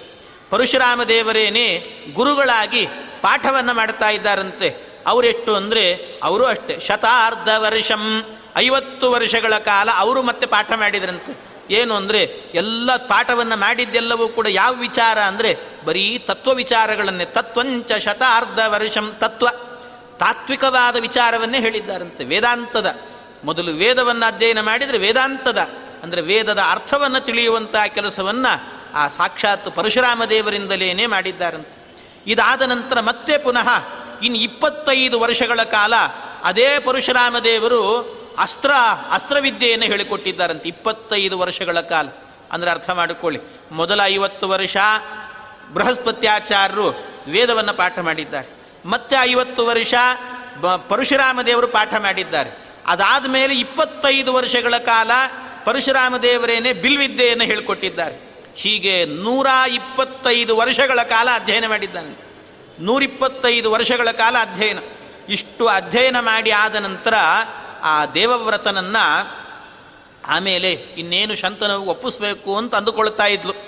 ಆಗ ಒಂದು, ಒಮ್ಮೆ ಏನಾಯಿತಂತೆ, ಇವನು, ಇವರಲ್ಲಿ ಚೆನ್ನಾಗಿ ಅಸ್ತ್ರವಿದ್ಯೆಯನ್ನೆಲ್ಲ ಕಲಿತು ಪರಶುರಾಮ ದೇವರ ಬಳಿಯಲ್ಲಿ.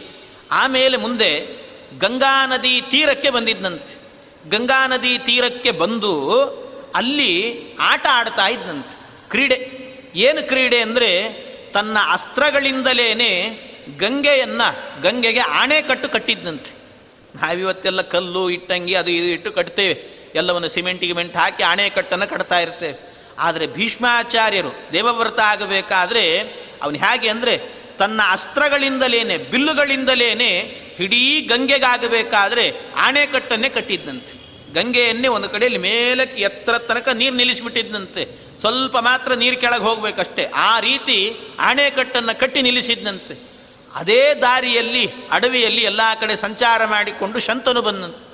ಶಂತನು ಬಂದು, ಶಂತನು ಎಲ್ಲ ಕಡೆ ಓಡಾಡಿಕೊಂಡು ಹೋಗ್ತಾ ಇದ್ದಾನೆ. ಬಹಳ ಬಾಯಾರಿಕೆ ಆಯಿತಂತೆ. ಬಾಯಾರಿಕೆಯಾಗಿ ನೀರು ಕುಡಿಯಬೇಕು ಅಂತ ಹೋಗ್ತಾನೆ. ಗಂಗೆ ಯಾವಾಗಲೂ ರಭಸದಿಂದ ಹರಿಯುವವಳು.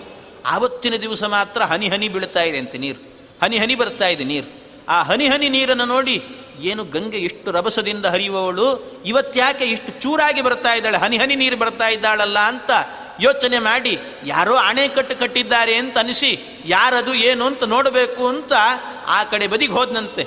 ಅವನು ಆ ಕಡೆ ಬದಿಗೆ ಹೋಗುವಾಗ ದೊಡ್ಡ ಆಣೆಕಟ್ಟೆ ಕಾಣಿಸ್ತು. ಅದು ಬಿಲ್ಲಿನಿಂದಲೇ ಕಟ್ಟಿರುವಂಥದ್ದು. ಆ ಬಾಣಗಳಿಂದ ಅಣೆಕಟ್ಟನ್ನು ನಿರ್ಮಾಣ ಮಾಡಿದ್ದಾನೆ. ಆ ಬಾಣಗಳಿಂದ ಅಣೆಕಟ್ಟನ್ನು ನಿರ್ಮಾಣ ಮಾಡಿದಾಗ ಯಾರು ಅಂತ ಹುಡುಕುವಾಗ ಅದನ್ನು ನೋಡಿ, ಸತತ್ರ ಬದ್ವಾ ಶರಪಂಜರೇಣ ಗಂಗಾಂ ವಿಜಕ್ರೇಸ್ಯ ಪಿತಾ ತದೈವ ವ್ರಜನ್ ಮೃಗಾರ್ತಿ ತ್ರಿಷಿತೋವಲೋಕಯನ್ ಗಂಗಾಮತೋ ಯಾಮಭವತ್ ಸುವಿಸ್ಮಿತ.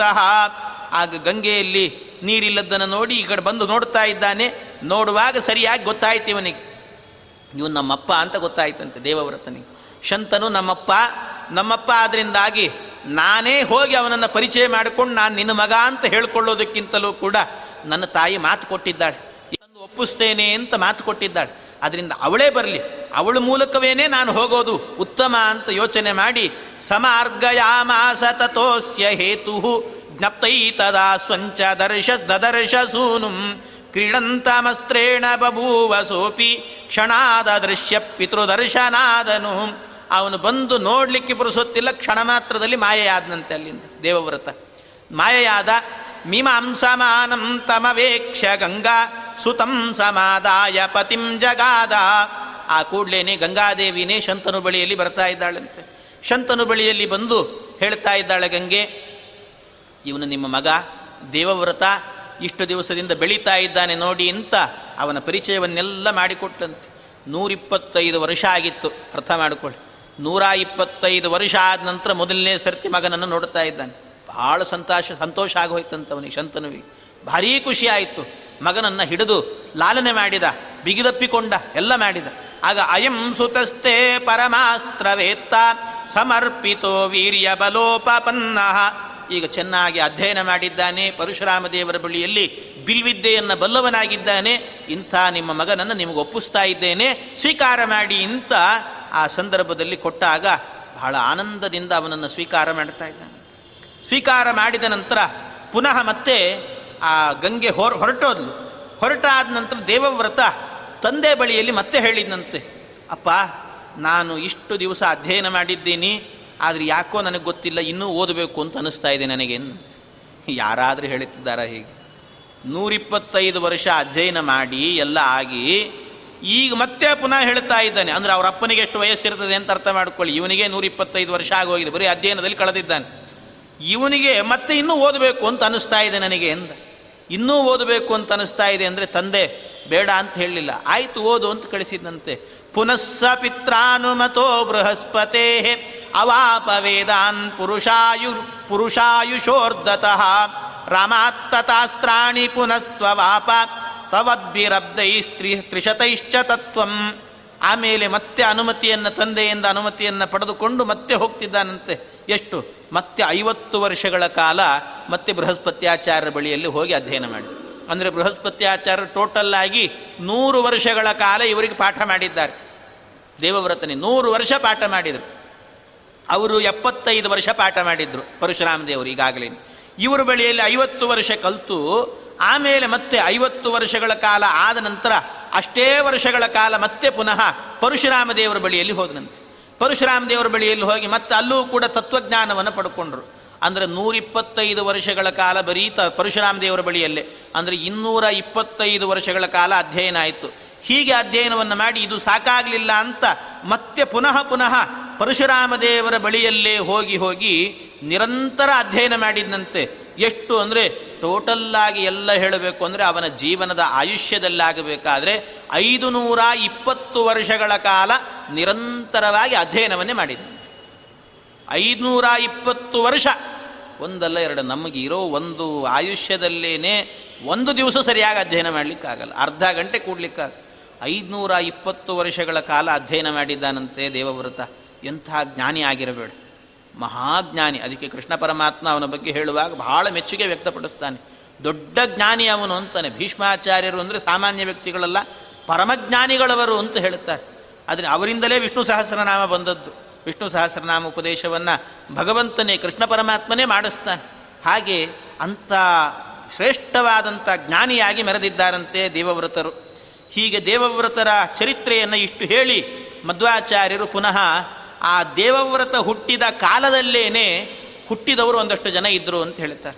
ಅವನು ಯಾವಾಗ ಹುಟ್ಟಿದ? ಇವರೆಲ್ಲ ಸಮಾನ ವಯಸ್ಕರು ಅಂತ.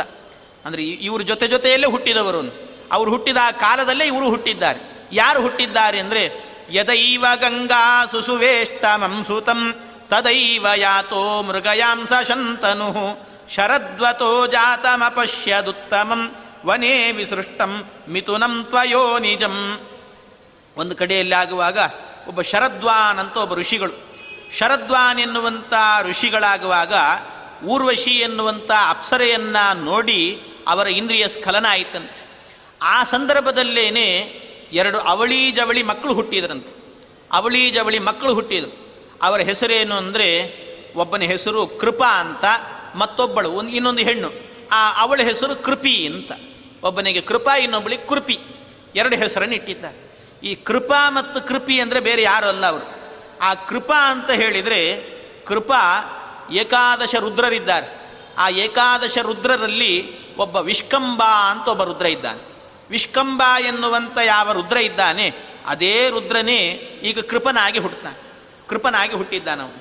ಆ ಕೃಪ ಆಗಬೇಕಾದ್ರೆ ಅವನನ್ನು ಬೆಳೆಸಿದವರೆಲ್ಲ ಬೇರೆ. ಅವರನ್ನು ಬೆಳೆಸಿದವರು ಶಂತನುವೇ ಬೆಳೆಸ್ತಾನಂತೆ. ಹುಟ್ಟಿದ್ದಿಲ್ಲಿ, ಆದರೆ ಬೆಳೆಸಿದ್ಯಾರು ಅಂದರೆ ಶಂತನುವೆ. ತನ್ನ ಮಕ್ಕಳು ಅನ್ನುವ ಹಾಗೆ ಬೆಳೆಸಿದ್ದಂತೆ ಇನ್ನೊಬ್ಬಳು ಕೃಪಿ ಇದ್ದಾಳೆ.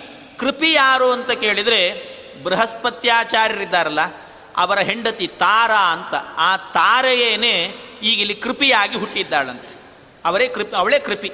ಹೀಗೆ ಕೃಪಿಯಾಗಿ ಹುಟ್ಟಿದ್ದಾಳೆ ಅವಳು ಇವರಿಬ್ಬರನ್ನು ಕೂಡ ಬೆಳೆಸಿದವರು ಯಾರು ಅಂತ ಕೇಳಿದರೆ, ಅದನ್ನು ಬೆಳೆಸಿದವರು ಶಂತನುವೇ ಬೆಳೆಸಿದ್ರಂತೆ. ಚೆನ್ನಾಗಿ ಬೆಳೆಸಿದರು ಶಂತನು. ಬಹಳ ಚೆನ್ನಾಗಿ ಬೆಳೆಸಿದ್ದಾರಂತೆ ಶಂತನು. ಅದರಲ್ಲಿ ಆ ಕೃಪಾಚಾರ್ಯರೇನೆ, ಕೃಪಾ ಎನ್ನುವವರೇನೆ ಕೃಪಾಚಾರ್ಯರು ಅಂತ ಪ್ರಸಿದ್ಧರು. ಆ ಕೃಪಾಚಾರ್ಯರೇನೆ ಮುಂದೆ ಬಹಳ ವರ್ಷಗಳ ಕಾಲ ತಪಸ್ಸನ್ನು ಮಾಡಿ ವಿಶೇಷವಾಗಿ ಭಗವಂತನ ಅನುಗ್ರಹಕ್ಕೆ ಪಾತ್ರರಾಗಿ ಅವರು ಚಿರಜೀವಿಗಳು ಅಂತ ಆಗ್ತಾರೆ. ಚಿರಂಜೀವಿಗಳಲ್ಲಿ ಅವರೂ ಕೂಡ ಒಬ್ಬರು ಅಶ್ವತ್ಥಾಮ, ಬಲಿರ್ವ್ಯಾಸ, ಹನುಮಾಂಶ್ಚ, ವಿಭೀಷಣ, ಕೃಪಃ, ಪರಶುರಾಮಶ್ಚ ಅಂತ. ಕೃಪಃ ಅಲ್ಲಿರುವಂಥ ಕೃಪಾಚಾರ್ಯರು ಅಂದ್ರೆ ಇವರೇ. ಈ ಕೃಪ, ಕೃಪಃ, ಪರಶುರಾಮಶ್ಚ ಅಂತ. ಆ ಕೃಪಾಚಾರ್ಯರು ಕೂಡ ಒಳ್ಳೆ, ಚೆನ್ನಾಗಿ ಚಿರಂಜೀವಿಗಳಾಗಿ ಬದುಕಿದ್ರಂತೆ ಅಂಥವರು ಅಂತ ಹೇಳಿದ್ದಾರೆ. ಇವರಿಬ್ಬರೂ ಕೂಡ ಅದೇ ಕಾಲದಲ್ಲಿ ಹುಟ್ಟಿದ್ದಾರೆ. ಬೆಳೆದದ್ದೆಲ್ಲಿ ಅಂದರೆ ತಾವು ಬಹು ಶಂತನೂರು ದೃಷ್ಟ ಕೃಪಾವಿಷ್ಟ ಸ್ವಕಂಗೃಹಂ ಅಂತ. ಅವರು ಶಂತನುವಿನ ಮನೆಯಲ್ಲೇನೆ ಬೆಳೀತಾ ಇದ್ದಾರಂತೆ. ಸಶಂತನು ಗೃಹೇ ತಿಷ್ಟನ್, ದೇವವ್ರತ ಸಖಾಭವತು ಅವರು ಶಂತನುವಿನ ಮನೆಯಲ್ಲೇ ಬೆಳೆದದ್ರಿಂದ ದೇವವ್ರತ ಸಖಾಭವತ್ತು ದೇವವ್ರತನಿಗೆ ತಮ್ಮನಂತೆ ಆದರಂತೆ ಕೃಪಾಚಾರ್ಯರು. ದೇವವ್ರತನ ತಮ್ಮನೇ ಆಗಿ ಬೆಳೆದರಂತೆ. ಇವಳು ತಮ್ ತಂಗಿಯಾಗಿ ಬೆಳೆದಿದ್ದಾಳಂತೆ. ಹೀಗೆ ಇವರ ಇವರ ಬೆಳವಣಿಗೆ ಎಂತಾಯಿತು. ಪುತ್ರವಚ್ಛಂತನೋಶ್ಚಾಸೀತ್. ಇವರನ್ನು ಅಷ್ಟೇ ಅಲ್ಲ, ದೇವವ್ರತನನ್ನೇ ಹಾಗೆ ಪುತ್ರ ಅಂತ ನೋಡ್ತಾ ಇದ್ನೋ ಹಾಗೆ ಇವರನ್ನು ಕೂಡ ಮಕ್ಕಳು ಅಂತ ಚೆನ್ನಾಗಿ ನೋಡ್ಕೊಳ್ತಿದ್ದ. ಇವರು ಯಾರೋ ಬೇರೆ ಕಡೆಯಿಂದ ಬಂದವರು ಅಂತ ನೋಡ್ತಾ ಇರಲಿಲ್ಲ. ಮಕ್ಕಳನ್ನು ಹಾಗೆ ನೋಡ್ಕೊಳ್ತಿದ್ದಂತೆ. ಆ ರೀತಿ ಇವರದ್ದೆಲ್ಲ ಜನನ ಅಂತ ಆದರೆ ಇನ್ನೊಂದು ಕಡೆಯಲ್ಲಿ ಅದೇ ಕಾಲದಲ್ಲೇ ಮತ್ತೊಬ್ಬರು ಹುಟ್ಟಿದ್ದಾರೆ ಅಂತಾರೆ. ಅದೇ ಕಾಲದಲ್ಲಿ, ದೇವವ್ರತನ ಕಾಲದಲ್ಲಿ ಹುಟ್ಟಿದವರು. ಅವ್ರು ಯಾರು? ಯದಾಭಿಜಾತಸ್ಸ ಕೃಪಸ್, ಕೃಪಸ್ತದೈವ ಬೃಹಸ್ಪತೆ ಸೂನುರಗಾಚ್ಚ ಗಂಗಾಂ ಸ್ನಾತುಂ ಘೃತಾಚಿಂ ಸದದರ್ಶ ತತ್ರ ಷ್ಟತದ್ದುಕೂಲಾಂ ಸುರವರ್ಯ ಕಾಮಿನೀಂ. ಇನ್ನೊಬ್ಬರು ಹುಟ್ಟಿದ್ದಾರೆ, ಕೃಪಾಚಾರ್ಯರು ದ್ರೋಣ ಭೀಷ್ಮಾಚಾರ್ಯರು ಹುಟ್ಟಿದ ಕಾಲದಲ್ಲಿ ಅವರ ಹೆಸರೇನು ಅಂದರೆ ದ್ರೋಣಾಚಾರ್ಯರು ಅಂತ. ದ್ರೋಣಾಚಾರ್ಯರು ಹೇಗೆ ಹುಟ್ಟಿದರು ಅಂತ ಕೇಳಿದರೆ ಒಬ್ಬರು ಭರದ್ವಾಜ ಅಂತ ಋಷಿಗಳು. ಭರದ್ವಾಜ ಋಷಿಗಳಾಗಬೇಕಾದ್ರೆ ಒಬ್ಬ ಹಿಂದೆ ಬಂದಿತ್ತು, ಒಬ್ಬ ಒಂದು ಘೃತಾಚಿ ಅಂತ ಒಬ್ಬ ಅಪ್ಸರಸ್ತ್ರೀ. ಘೃತಾಚಿ ಆ ಘೃತಾಚಿ ಶುಕಾಚಾರ್ಯರು ಹುಟ್ಟುವ ಕಾಲದಲ್ಲಿ ಬಂದಿದ್ದು ಅಂತ ಕಥೆ ಬಂದಿದೆ. ಈಗಾಗಲೇ ಅರಣ್ಯ, ಅರಣ್ಯಮತನವನ್ನು ಮಾಡುವಾಗ ವೇದವ್ಯಾಸರು, ಆಗ ಘೃತಾಚಿ ಎನ್ನುವಂಥ ಪಕ್ಷಿ ರೂಪದಲ್ಲಿ ಬಂದಂಥವಳು ಅಂತ ಈಗ ತನ್ನ ಸ್ವತಃ ರೂಪದಿಂದ, ಸ್ವಂತ ರೂಪದಿಂದಲೇ ಬಂದಿದ್ದಾನೆ. ಹೆಸರು ಮಾತ್ರ ಘೃತಾಚಿನೇ ಅವಳಿಗೆ. ಆ ಘೃತಾಚಿ ಎನ್ನುವ ಅಪ್ಸರ ಸ್ತ್ರೀ ಬಂದಾಗ ಅವಳನ್ನು ನೋಡಿ ಮನಸ್ಸಾಗಿ ಭರದ್ವಾಜರಿಗೆ ಅವರಲ್ಲಿ ಇಂದ್ರಿಯ ಸ್ಖಲನಾದಾಗ ಅಲ್ಲಿ ಹುಟ್ಟಿದವರೇನೇ ದ್ರೋಣಾಚಾರ್ಯರು ಅಂತ ಕರೀತಾರೆ. ಅವರು ದ್ರೋಣಾಚಾರ್ಯರಂತೆ. ದ್ರೋಣಾಚಾರ್ಯರು ಹುಟ್ಟಿದ ನಂತರ ಅವರನ್ನು, ಅವರಿಗೆ ನಾಮಕರಣವೇನೆ, ದ್ರೋಣೇತಿ ನಾಮಾಸ್ಯ ಚಕಾರ ತಾತೋ ಮುನಿರ್ಭರದ್ವಾಜ ಉತಾಸ್ಯ ವೇದಾನ್ ಅಧ್ಯಾಪಯಾಮಾಸ ಸಶಾಸ್ತ್ರ ಸಂಘಾನ್ ಸರ್ವಜ್ಞತಾ ಮಾಪ ಚಸೋಚಿರೇಣ ಅದಕ್ಕೆ ಅವರು ಅಧ್ಯಯನ ಮಾಡಿದ್ದೆಲ್ಲ ಯಾರಲ್ಲಿ ಅಂದರೆ ದ್ರೋಣಾಚಾರ್ಯರು ತಮ್ಮ ತಂದೆ ಬಳಿಯಲ್ಲಿ ಅಧ್ಯಯನ ಮಾಡಿದ್ರಂತೆ. ಭರದ್ವಾಜರ ಬಳಿಯಲ್ಲಿ ಅಧ್ಯಯನ, ಪೂರ್ಣ ಅಧ್ಯಯನ, ವೇದಗಳನ್ನೆಲ್ಲ ಅಧ್ಯಯನ ಮಾಡಿದ್ರಂತೆ. ಮುನಿರ್ ಭರದ್ವಾಜ ಉತಾಸ್ಯ ವೇದಾನ್ನಂತ ಎಲ್ಲ ವೇದಗಳನ್ನು ಈ ದ್ರೋಣಾಚಾರ್ಯರ ಸಾಮರ್ಥ್ಯ ಎಂತಾದ್ದು ಅಂದರೆ ಅವರ ಬಗ್ಗೆ ಹೇಳುವಾಗ ಒಂದು ಮಾತು ಹೇಳ್ತಾರೆ. ಜಿಹ್ವಾಗ್ರೆ ಚತುರೋ ವೇದಾನ್, ಹಸ್ತಾಗ್ರೆ ಸಶರಂ ಧನುಹು ಉಭಯೋರ್ ದ್ರೋಣ ಸಾಮರ್ಥ್ಯಂ, ಶಾಪಾದಪಿ ವರ್ಷರಾದಪಿ ಅಂತ ಹೇಳುತ್ತಾರೆ.